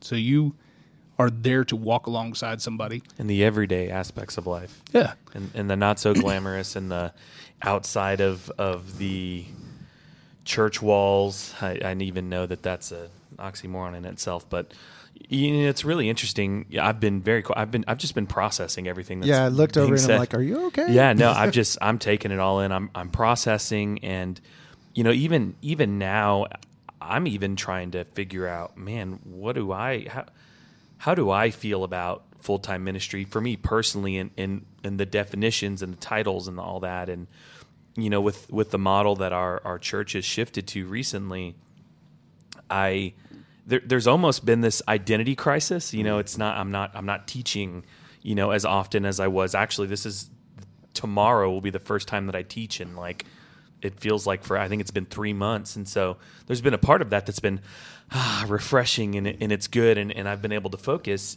But there's also a part of me that is even evaluating the word pastor. It's so interesting. I had a conversation with someone here not too long ago, and I've been finding myself in this conversation more and more. But when someone will ask, "Hey, what do you do for a living?" and uh, and so used to be, well, I'm a pastor, you know, I'm a this and that. And, I hate that. yeah. I don't. I, it be, it's it's awkward either way. It's awkward because they're either going to elevate you or or lower you. It's so it's just a weird. There's a weird thing. But you know, I, so I'm a photographer, so I was I'm able to say, oh, I'm a photographer, and I, and I used to be a pastor, and then I kind of stopped on the way home, and I was thinking about that, and and I, and this is weird. This may just me be me, but I don't know that I want to take on the title of pastor, although what I am doing in my home every single week is absolutely 100% pastoring people. And I would argue now that in this, how we are choosing to represent the body of Christ in our context allows for 100% more opportunities to pastor. But, you know, Jason, I think that I can kind of relate to the burden of, of having this title on me and and maybe that's just something and I'm in a season where I need to work through that and I need to process that I'll come out on the other side of it but I think I'm in a season right now to where I just I don't I don't want that title but I absolutely am and will continue to do the work of pastor Right. So it's the role versus the title. You Yes, eh, What yes. what you are naturally doing because you're caring for people, you are in essence shepherding or pastoring people because Christ in you compels you to do that when you're interacting with people versus you've taken a vocation, right? And then you s- you've now separated it from who you are all the time to now just something you do because you get a paycheck. Yeah, it. absolutely. And a lot of this is intentional because what we're trying to do in our community is is we're very much so trying to let you know the eight six other families in our in our community that meet in our home you are a pastor in every single thing that you do where you work where you live where you play where you learn. You are on mission every single day. And there's almost a part of me that feels like i'm one of the guys. I'm i'm i'm mm-hmm. working i'm working it i'm punching in the clock like you said earlier jeff. And I and I guess there's some intentionality, and I want people to know you don't have to carry this title, you don't have to feel that burden, you don't have to get a check. While I'm not against checks, I'll gladly take a check, um, but I'll write you a check. Thank you. I mean, appreciate it'll, that. It'll, it'll pass or you know, Yeah, it'll clear. bounce. yeah. but but I absolutely, and I think this goes back to our heart behind this episode is we want people to know that you are ordained, called, Right. and and encouraged to go forth and do whatever God has called you to do in, in His context. And we all have this overarching mission that He sent us on. And, and so for me, I think I'm really just trying to show the people that I'm around that you can do this. You mm-hmm. can do this. It's not as hard as you think it is, but it is harder than you think it That's is. right. It, it, it's this weird. What was what was the title that Jesus Jesus's favorite title he he gave to himself?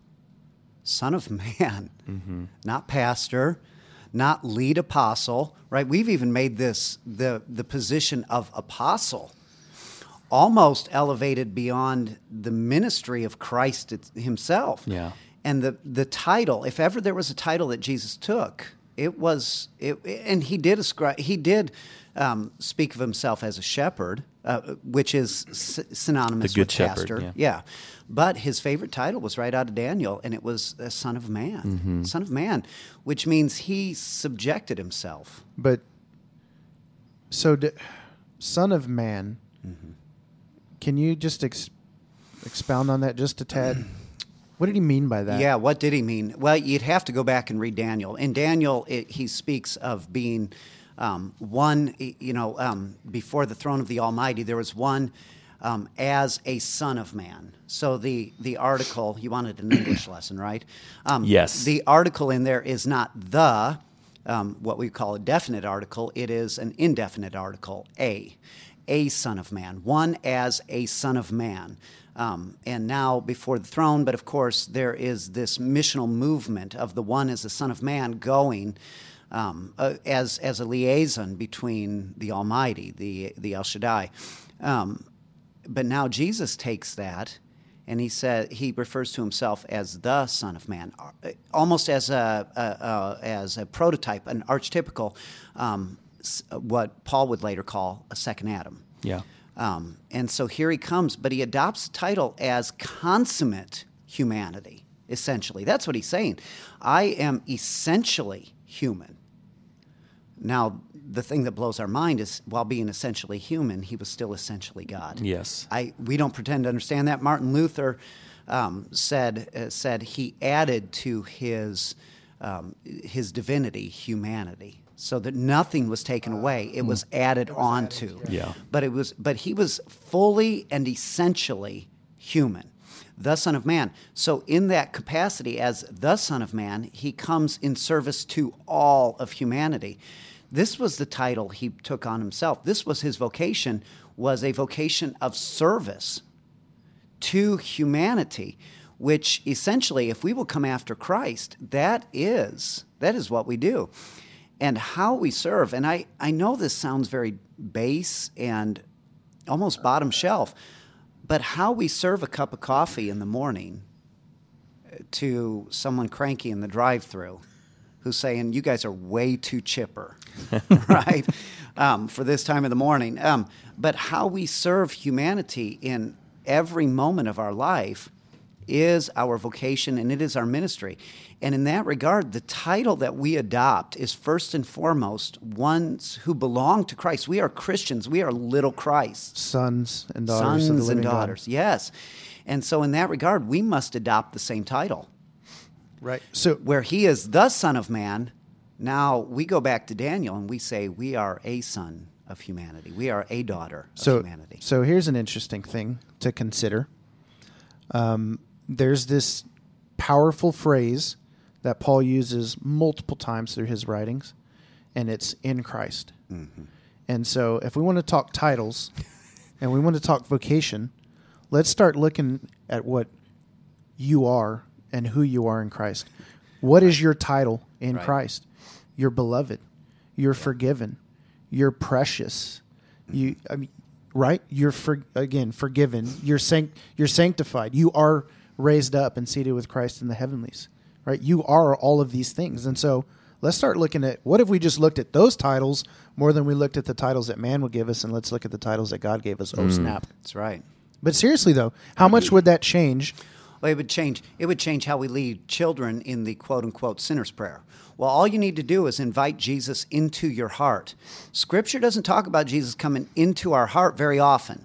It talks about us being in Christ. Oh, you know what Scripture talks about? Giving you a new heart. Don't invite him That's to the one that's already busted and broken. Oh. Ask him to That's give you a new one. yeah. Let's keep this going. Yeah, I like heart this. of heart of stone becomes a heart of flesh. Right. I don't Ezekiel need you in 36, my yeah. heart. I need this one gone. Right. Y- Get it out of here. And and I don't need you to come in. I need to be in you. You know, we are in Christ. We are seated in Christ. That is the language of of scripture, not Christ in you. I mean, Paul talked about that, but that is not the first movement. The first movement in this is us in Christ. Right. Um, the analogy I always use um, in a homiletics a homiletic setting, um, in a preaching setting, Gesundheit. Gesundheit. Um, uh, I always talk about We'll have to bleep that one out. right.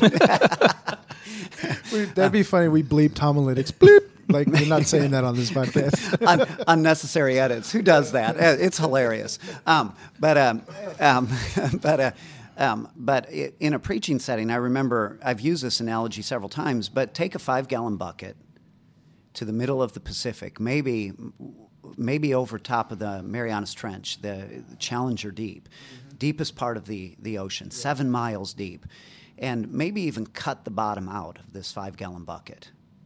Now, um, the regular Christian model is go out in the boat into the middle of the ocean of God's love and scoop up a bucketful. Get you a bucketful of God, right? And now go through life, and that's going to slosh all over the place. And that's what discipleship means is we're just going to get everyone wet with Jesus. Well, that's kind of stupid because Jesus is in me, right? The problem is is he runs out eventually and then we end up um, we end up in ministry depression because we have nothing left.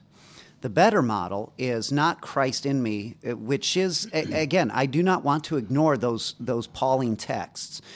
But the first model is me and His christ name was Paul, not What's- Pauline. pauline. Well that was yeah. Paulina. I mean, paulina. Um, you know um, 20, 21st century. Did you just assume his gender? he was wearing a robe. Who knows? Um, but what's under your robe, man? What do you want me to do? Show it to you? to you. Uh, but uh, but now go back to the same spot. Rather than scooping a bucket of Je- getting you a bucket of Jesus, now cut the bottom out of that bucket and drop that bucket. Just drop it, right? Challenger deep. And now here you are. Is Christ in you? Yeah, I suppose. But the better thing is you're in Christ.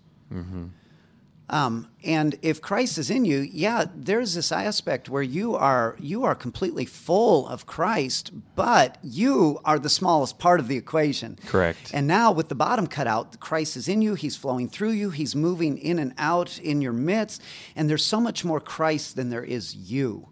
And the, and and and the expanse of that is bottomless and the the breadth of it is eternal and there's nothing to run out of except you. The only thing that runs out is you. Dang. Um, and that, that's, that's cruciform living. And that's vocational humanity, where the bottom is cut out of our life. Wouldn't it be great? We talk about being cut off at the knees. Um, there is redemptiveness in that, in being cut out from underneath, so that you realize there's no bottom to me anymore, and it's Christ in me. What is that statement? Something along the lines me. of the only thing limiting how much you're filled is the amount of emptiness that That's you're right. bringing. Right? That is Like, right.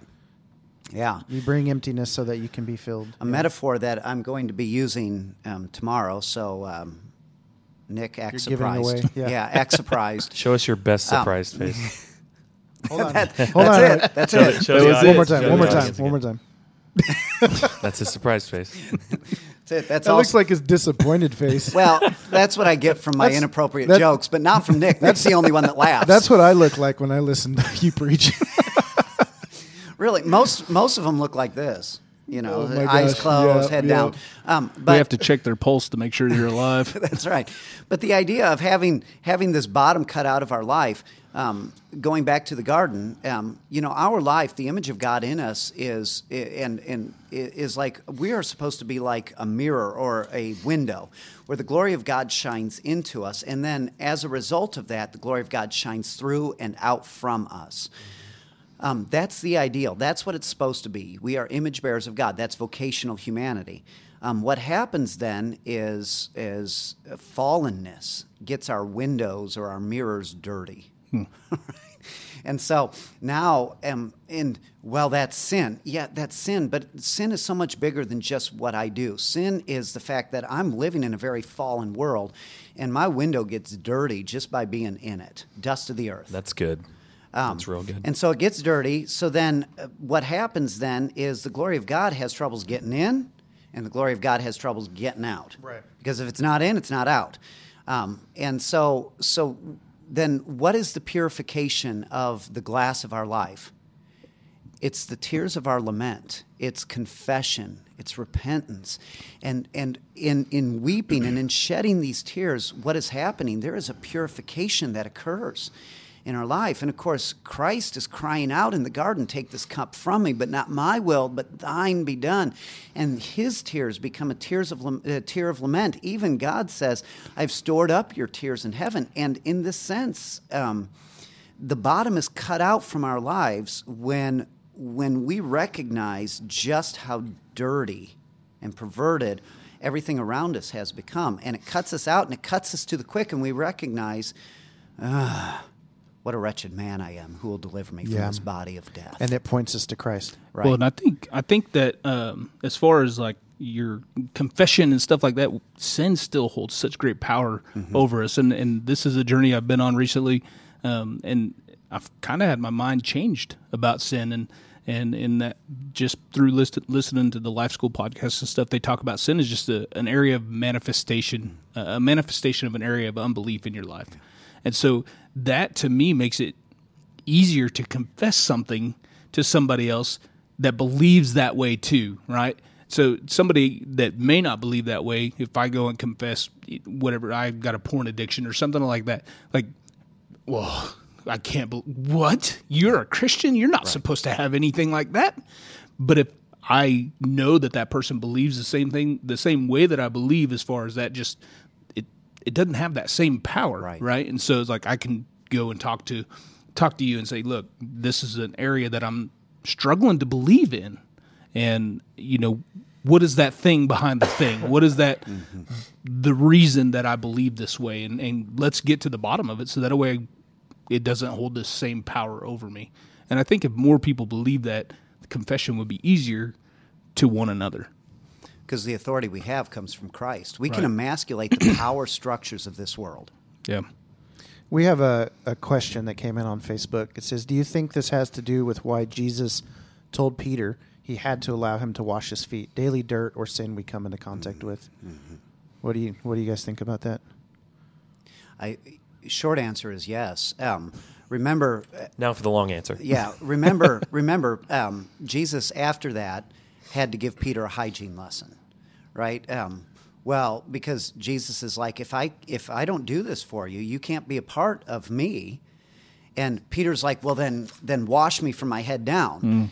And Jesus was like, Peter, you're missing it. Remember, you took a bath this morning, right? Once once you're washed, it's it's okay. This is not the issue, um, but it's the issue of the feet in particular, and open-toed sandals with socks is a sin, by the way. Um, Not true. Yes. Sandals Nick, with socks. you sinner. sin. It's a sin. I'm wearing those tomorrow. Wickedness. Um, I and- just got off work. And, and then you should lean back and then put your feet up on the chair Oh, in for front of you so that he It's sees happening. it. I'm about to take a picture. Yeah, yeah. flip flops. Right. Yeah. Oh gosh. With but your uh, jagged big toe sticking out the edge. right, right. Um, No manicure. Yellow toenails. It's gonna be. It's gonna be. It's amazing. gonna be wonderful. So hygiene lesson. Sorry. Um, so so so he goes through this, but but here think about the way that they were walking through the world. For us, this analogy doesn't work as well.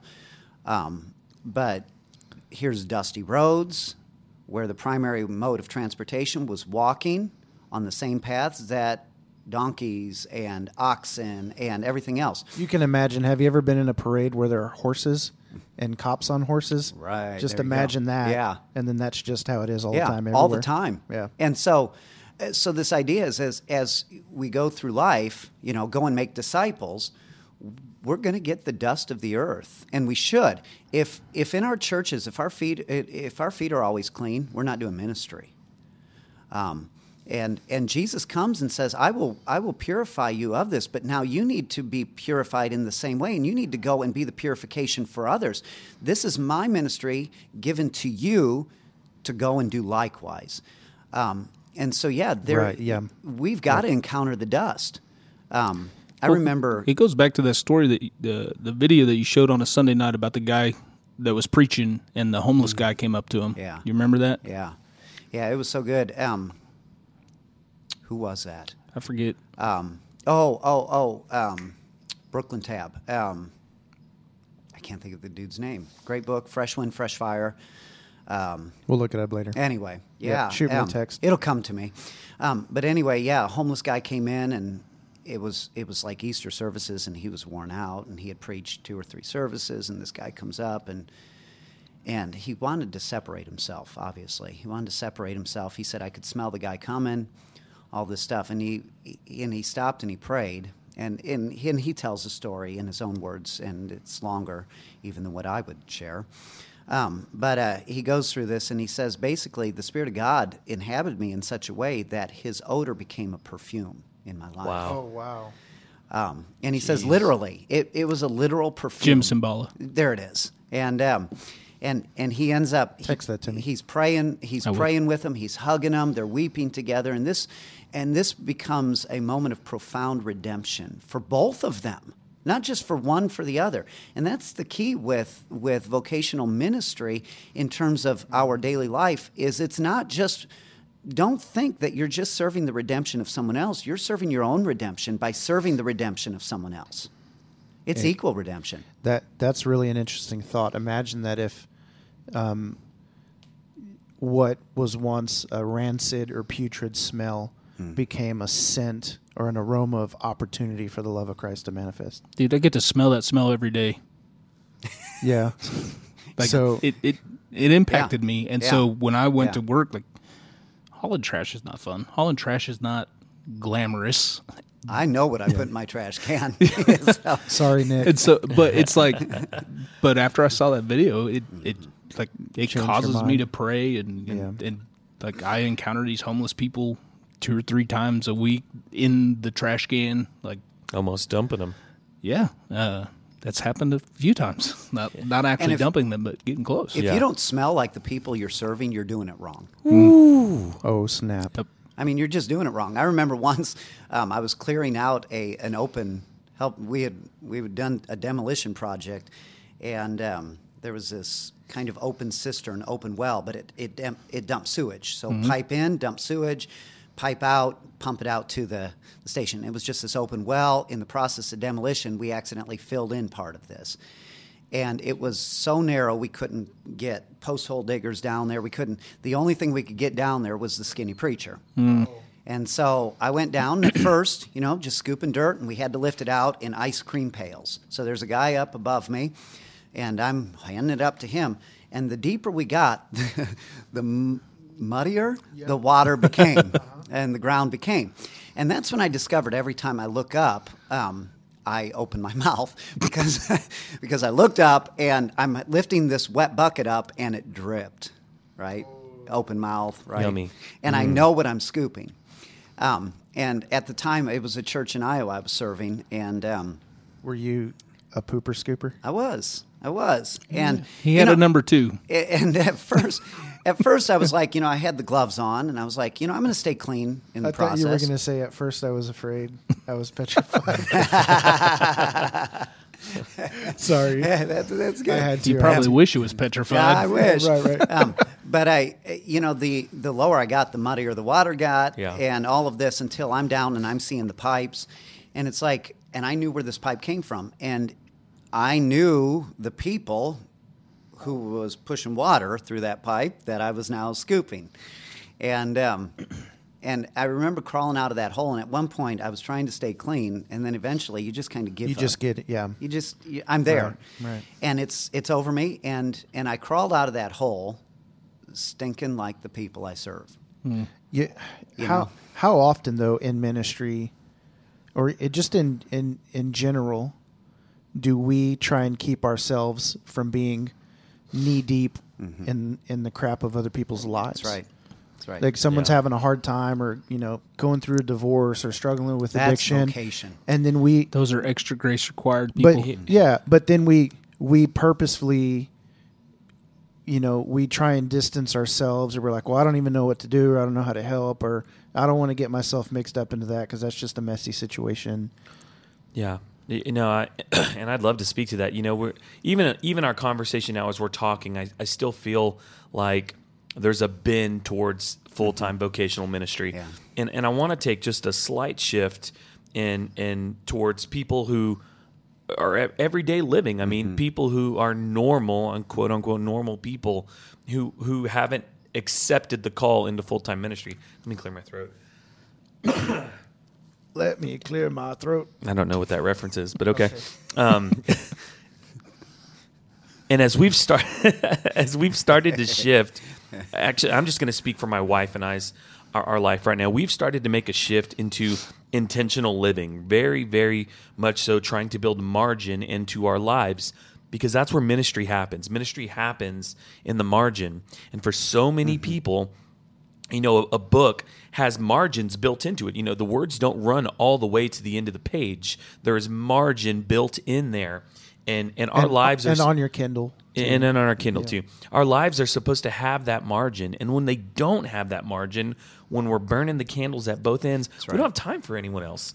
We don't have time for the person that comes up to us and and when you say how are you doing, and they say, oh, actually not good. You think, oh crap, I don't have time for this. Like I, I Wish gotta I go. had now. That sucks. Yeah. I'll pray for you. Yeah, and, and so if you are somebody who wants to step into starting to live like Christ mm. and starting to be amongst the people, you have to make time to be amongst the people. You have to have margin built into your life, and it has to be intentional you have to build rhythms into your life to where you can actually be Jesus to people. I mean, the, the the shown Jesus versus the spoken Jesus is so much more powerful in the life of a non-believer, Right. Or or, or Right. somebody who is yet to encounter that. I mean, people hear about Jesus all day long. How many people experience Jesus from others? It's not very common. I mean, it it's common for those who build margin into their lives. And so a mm-hmm. great first step is to begin to uh, an, analyze your life. Do I have time to stop and be with people? And that's how you begin to smell like the people that you're around is when you have time. Yeah. You make that time. And and the best way to do that is not by saying, "Well, I need to add this to my already crazy schedule." The idea is you need to take something away. Yeah. Um, that is part of sacrifice is is taking something away that is going to allow that margin because this is not about burning vocation is never about burning yourself out and giving glory to Christ for being a wreck. Yeah, he doesn't honor that. No. he's, he's not about that life. No, I mean there's Sabbath principle in this, and and Sabbath is a command. It is a command. It's not optional, and we we poo poo it. Um, another number two analogy, um, but uh, we we brush it aside, and and we've almost made it in full time ministry. We've almost made it a badge of honor about how hard we work and how How you doing, how brother? long. Just busy. Just busy. Well, you know? busyness busyness is a choice. It's right. That is right. But And so what you talked about reminded me of what Rich Mullins said. He said, you know, in the the movie Ragamuffin, um, excellent movie. I really enjoyed it. But he said, I didn't become a Christian because somebody explained the nuts and bolts of Christianity to me. He said, I became a Christian because somebody was the nuts and bolts of Christianity. Mm-hmm. It does, and it doesn't happen enough. It's so much easier to explain Jesus to someone than show Jesus to them. It's a hundred times Very easier. true. Very true. It, it it doesn't cost much, but a couple breaths.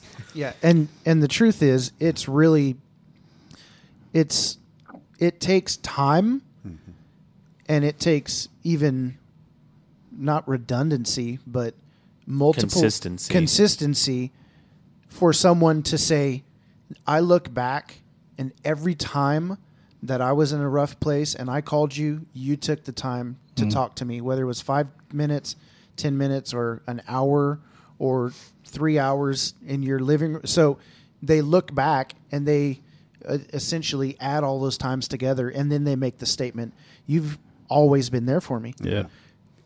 you someone can't say if you've been th- well technically they can say if you've been there one time for them you've always been there for them but again it's it there's a relational aspect to it that over time consistently you have shown love and mercy and grace and forgiveness and honor or whatever it is and so it accumulates it's not so yeah it's essentially you have to build that in and um, and slow that slow down. I almost I almost said something profane.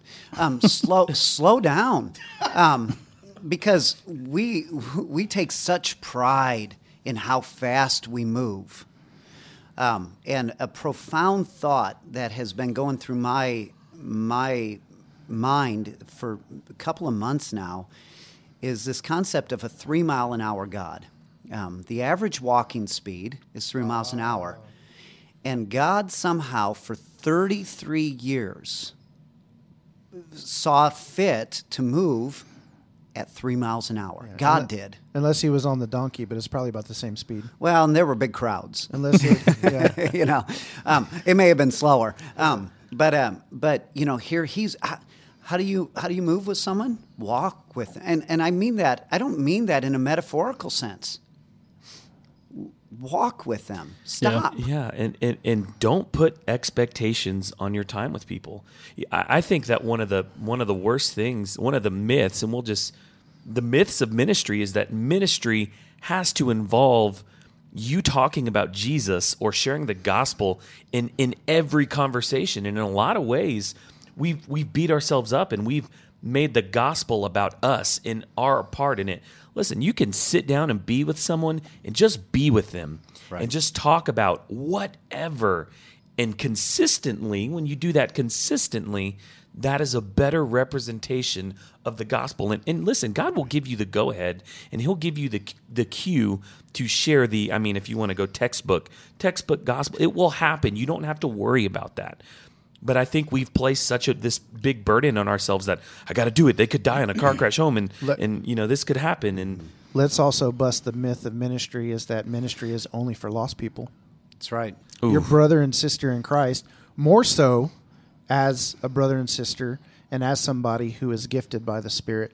Many of your gifts are meant for the body. Mm-hmm. Dude, I, I I'll be vulnerable for a minute here. Like last year was a, a I started rough, my timer. a rough year for me. Um, I lost a, a cousin who was the same age as me. We grew up together, and uh, dude, she's 41 and died of a heart attack.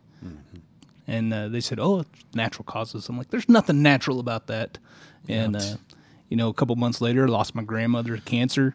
Uh, lost a a friend that I was ministering to and I did his funeral, and uh, it was like a month after that. And it was just time after time after time, and it was like I just needed somebody to talk to, and uh, I'm, I've made that statement: busyness is a choice many times to different people, and they, they always follow it. Yeah, but like you can't say but. like it, it is a choice, and I just needed somebody there, and, and thankfully there were there were a few people that were there. Like when I called, I was like, "Hey, I just needed to talk. I needed a distraction. I didn't necessarily need somebody to say, "Well, that sucks. Let me pray with you because you know." God works all things out for the good of those who love Him and are called according to His purpose. And I Don't just want you to know the dude. I just want to give you a big finger when you say that to me Yeah. in that situation. Which one? Show our listeners. Yeah, I'll show your listeners. Show our watchers. you want to you want to know what's really interesting and I, I mean i'll be vulnerable in this situation as well is is during that season when my friend was hurting i was knee deep in ministry and nick i remember i mean we had a conversation mm-hmm. about this. You you called me up and asked if if we could go to lunch. And and guess what i was in the middle of doing that i couldn't stop eh, to to Oh, I spend, know. I know the answer. to spend time with my friend? I was writing i was writing my ser- yeah hairdressing I was writing my sermon that week and I was so stressed out. And I said, Nick, and, and, and you know, I, I knew a little bit about what mm. was going on in your life at that time, but, but I stopped and I, I said, dude, man, I'm sorry. I got this message. This is the only time I have to write this and da da da and this and that and, and, and hurt my friend. And I was not able to be there for him. And during that ironically, was it season. a sermon about how we should serve others? it was. I don't know, maybe. I listened. I know. Eh, but but that's the that's a perfect example of of in my life when I was burning the candles at both, and this Yeah. wasn't even that long ago. I mean, this was less than a year ago, maybe eight months ago. I don't know, but August is when I lost my cousin. I mean, it was it was right around that time, 2018. I mean, here we are, February 2019, and and that's something I regret. And I mean, since then we've you only hate me a little bit now, but But but people, not pulpit, is yes, ministry. Yes, Love that. yes, Ooh. absolutely. You know Love that Say it again. people, not pulpit, is ministry. Yeah, 100. percent Eh, and I, um, I'm not going to be vulnerable, um, but but I, I Did remember. you not watch our first episode about vulnerability and honesty, especially from those in leadership? Right, right. That's Um, before he was a fan. Uh, but I, I do remember once with uh, you know it, because some of what we're talking about needs to also transpire very close to home. It's e, ministry is easier outside of our own immediate families. Yep. Oh, Um, i- It's so much easier to serve the needs of everyone else and ignore the needs of the people that depend on you the most. And I remember um, I was sitting out on our back deck one once, and um, I just had my Bible open, and honestly, I was just reading, just reading the Word. Um, that that doesn't those moments don't happen as often as they should or as I would like. But I was just I was just chilling, and it was a beautiful day, and the birds were out, and I was like, I'm going to read the Bible, and um, sitting out there. And my son comes up on the deck, and he's like, he starts talking. He says, "Oh, Dad, um, hey, would you be able to help me?" And then he stopped, and he said, "Oh, sorry, you're working." Couch. I had my Bible open, and he associated that with me working. yeah. and for him it was it was a point of disconnect and i without even trying i had completely disconnected from my first place of ministry Your home. my home Yeah. and eh, man and how often do we do that um, in service to the pulpit in service to the ministry whatever that Yeah. means Well, I I can't do ministry for the ministry.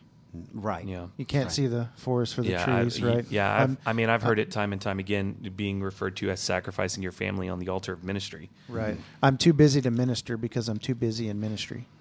And what if what if your ministry what if your ministry is working 30 years in the same job to provide a home that is centered on Christ? You know, to what if your ministry is to uh, i- is, was that a stomach? wow. That was crazy. But what if you're what if you're uh, Do we lapel your belly button? What's going on here? Oh, wow. Um, but but what if your ministry is is to is to work diligently for the glory of Christ, so that you're and, and not just to provide the right house and the right picket fence and everything, but so that your kids can see you providing or your family can see you providing and investing in kingdom work and doing these things and being being a faithful steward of what God is giving. What if your ministry is to work those 30 years in the same job to be the witness for Christ. So when your family um, sees you, they they have a model for what ministry looks like, and none of it may have to do with the pulpit or the Sunday school class or whatever. So Let's um, let's give some encouraging word as we Mm-hmm. as we go. Um, let's just go around the table if you've got something on your heart, just something to encourage people um, as we as we leave them with a, a nugget of uh, Mm-hmm. uh, yeah. Let's cast our nuggets. Nick, you want to start? We'll just go this way. Drop your nugs, Nick. Start over there. You want to start this way? And not really. No. Um, that's okay. Um, um, you bear the image of God. You're image bearers of God, and God has called you for something phenomenal. Um, it does not mean God has called you necessarily uh, to be a vocational pastor, but God may may be calling you to be a vocational human, which is a higher Ooh. calling, a higher calling. So live into that. Live it, live joyfully into that. Jason, thanks for those words. Live joyfully into that, and in the in the profound joy of Christ, um, and knowing knowing that you are enough by yourself. Who you are, you're enough. God God chooses you as you are. You're enough, and so live into that. Yeah, that's good. Nick, can we go your way now? what have you got for people? Uh, Or what have you learned? How about that? Give us a takeaway.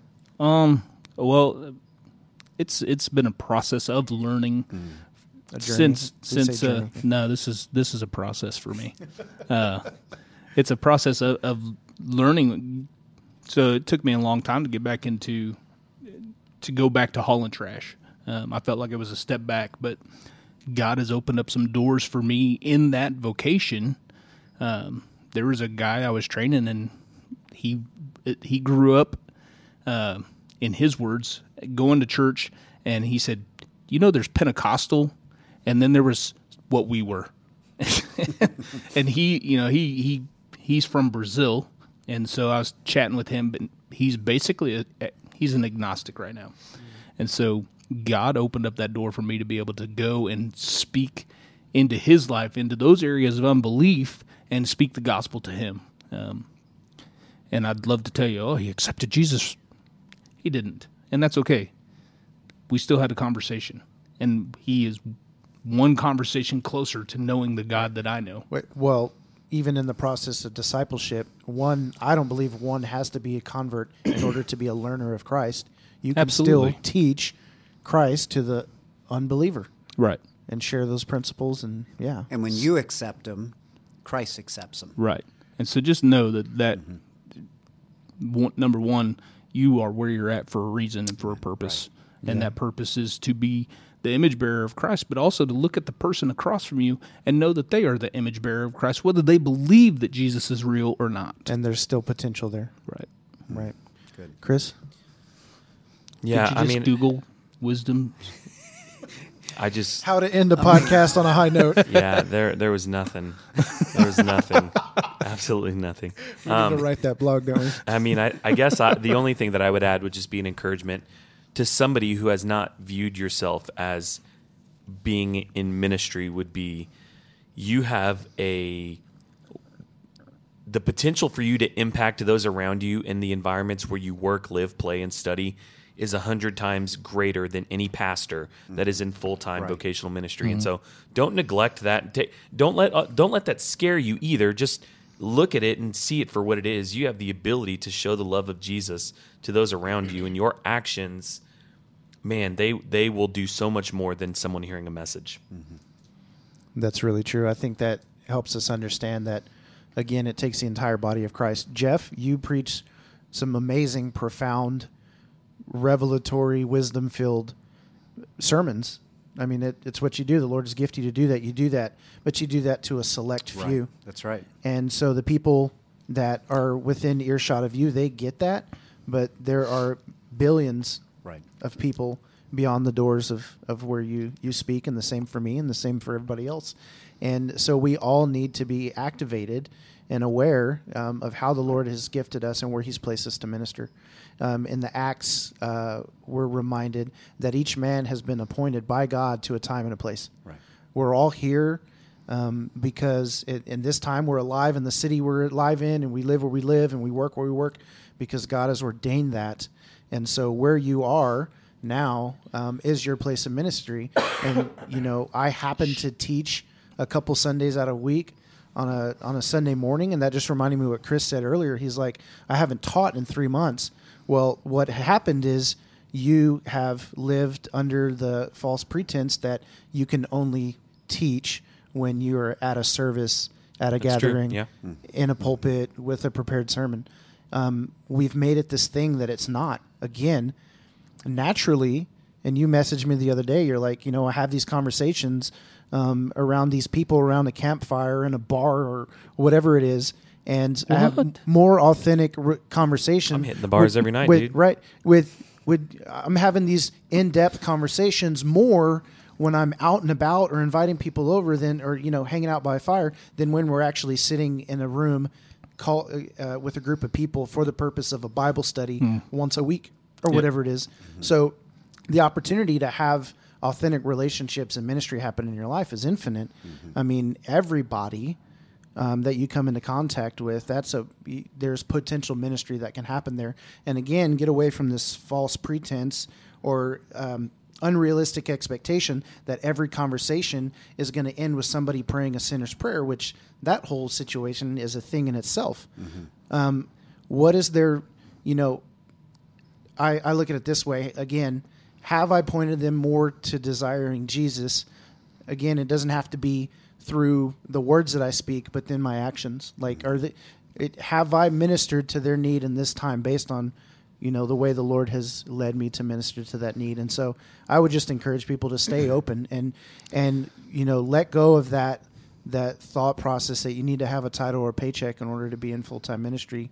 Again be a vocational human. See everything in your life everywhere you go and every person you know tap into the heart of the father. God and, and that really helps me. Father what is your heart for that person mm-hmm. right now? Not what do i think that person needs. I i think one of the problems with labeling people on the streets as homeless is that we think that they're the answer to their problem is a home or a house or a place of shelter. Those people have so many freaking problems mm-hmm. but we've labeled them based on what we think the answer to their problem is. Yeah. Do And I s- need to plant or water in this situation? Yep. Mm. Yep. Um, Jessica says uh, we need authentic relationships within the church as well. Sometimes that can be a struggle. That's It's the defi- hardest place to find community. It's crazy. And honesty, Yes. ironically. Um, Ironically, it's the- hard to find That goes back yeah. to that sin having power. Yeah. The Praise Jesus crowd is a lot less honest oftentimes than the Screw God crowd. Yeah. Um, So, yeah. Crazy stuff. Well, we covered a lot. Lots of great insight, Jeff. We're so appreciative of your time. Well, thanks for Think inviting me. I I know you're busy, but really, No, we- I choose. by I choice. choose. yeah, no, I see it. But I was going to say, I mean, we really do see uh, the the podcast as a ministry. Like it, it is our heart to to uh, hopefully help people who are listening to the podcast, and that's. I mean, I love doing it. There's a lot of selfishness in it, but honestly, it it pays off. It pays nothing, but it pays off when we get messages um, like, "Hey, we, I've listened and." Um, I wasn't a believer or I had fallen away, but the Holy Spirit has has done something in me, and something you said or Casey said or whoever it is, you know, really did something. And words have power, and so we just want to continue to speak life and serve in that regard. And so, thank you for for joining inviting us in this service. And Nick, you certainly served this morning by being here. Um, you were on what three hours of sleep or something crazy like that, and, Yeah, somewhere around and there. you're here, and, and I'm tired, and Chris was sick, but you know we we get out of the way, and um, we come and do this because we see the value behind it. So And I think we need to say thank you to Chris's stomach issues because they added. That wasn't me, actually. added- I don't know who that was. I don't either. They but added we're gonna blame you. All right, that's fine. I'll take it. I it was me. I thought was on me. someone was responding to what someone said. It was like, mm. oh, Maybe he was just saying it's time to shut it down so we can go grab lunch. Yep. yeah, awesome. Well, uh, thank thank you to all of our podcast listeners out there. Uh, certainly go um, follow us on Instagram, Facebook, and Twitter. Visit saltydogspodcast.com and you can join our email list. Uh, join our Facebook group if you haven't yet. Search Salty Dogs Christian Podcast Group in Facebook and uh, reach out to us. We want to hear from our listeners. Actually, if you go to our contact us page, there's multiple ways you can reach out to us. You can shoot us a message there. You can send us an email, and we also have a Google Voice account, and you can send us text messages. And I actually have received some text messages from some people, so that's been pretty great. Uh, me, Casey, and Chris, we see all those messages and everything, and um, we uh, we share them with each other, and we we do want to help minister. Actually, I have a phone call scheduled on Monday with somebody who reached out who needed someone to talk to, and so uh, really ministry um, being able to happen through this podcast in multiple ways. Not people, not just people listening, but me actually and us in, actually interacting with real people who have real problems and real struggles. And so it's really great. So thank you guys for listening. We love you. We'll catch you next time.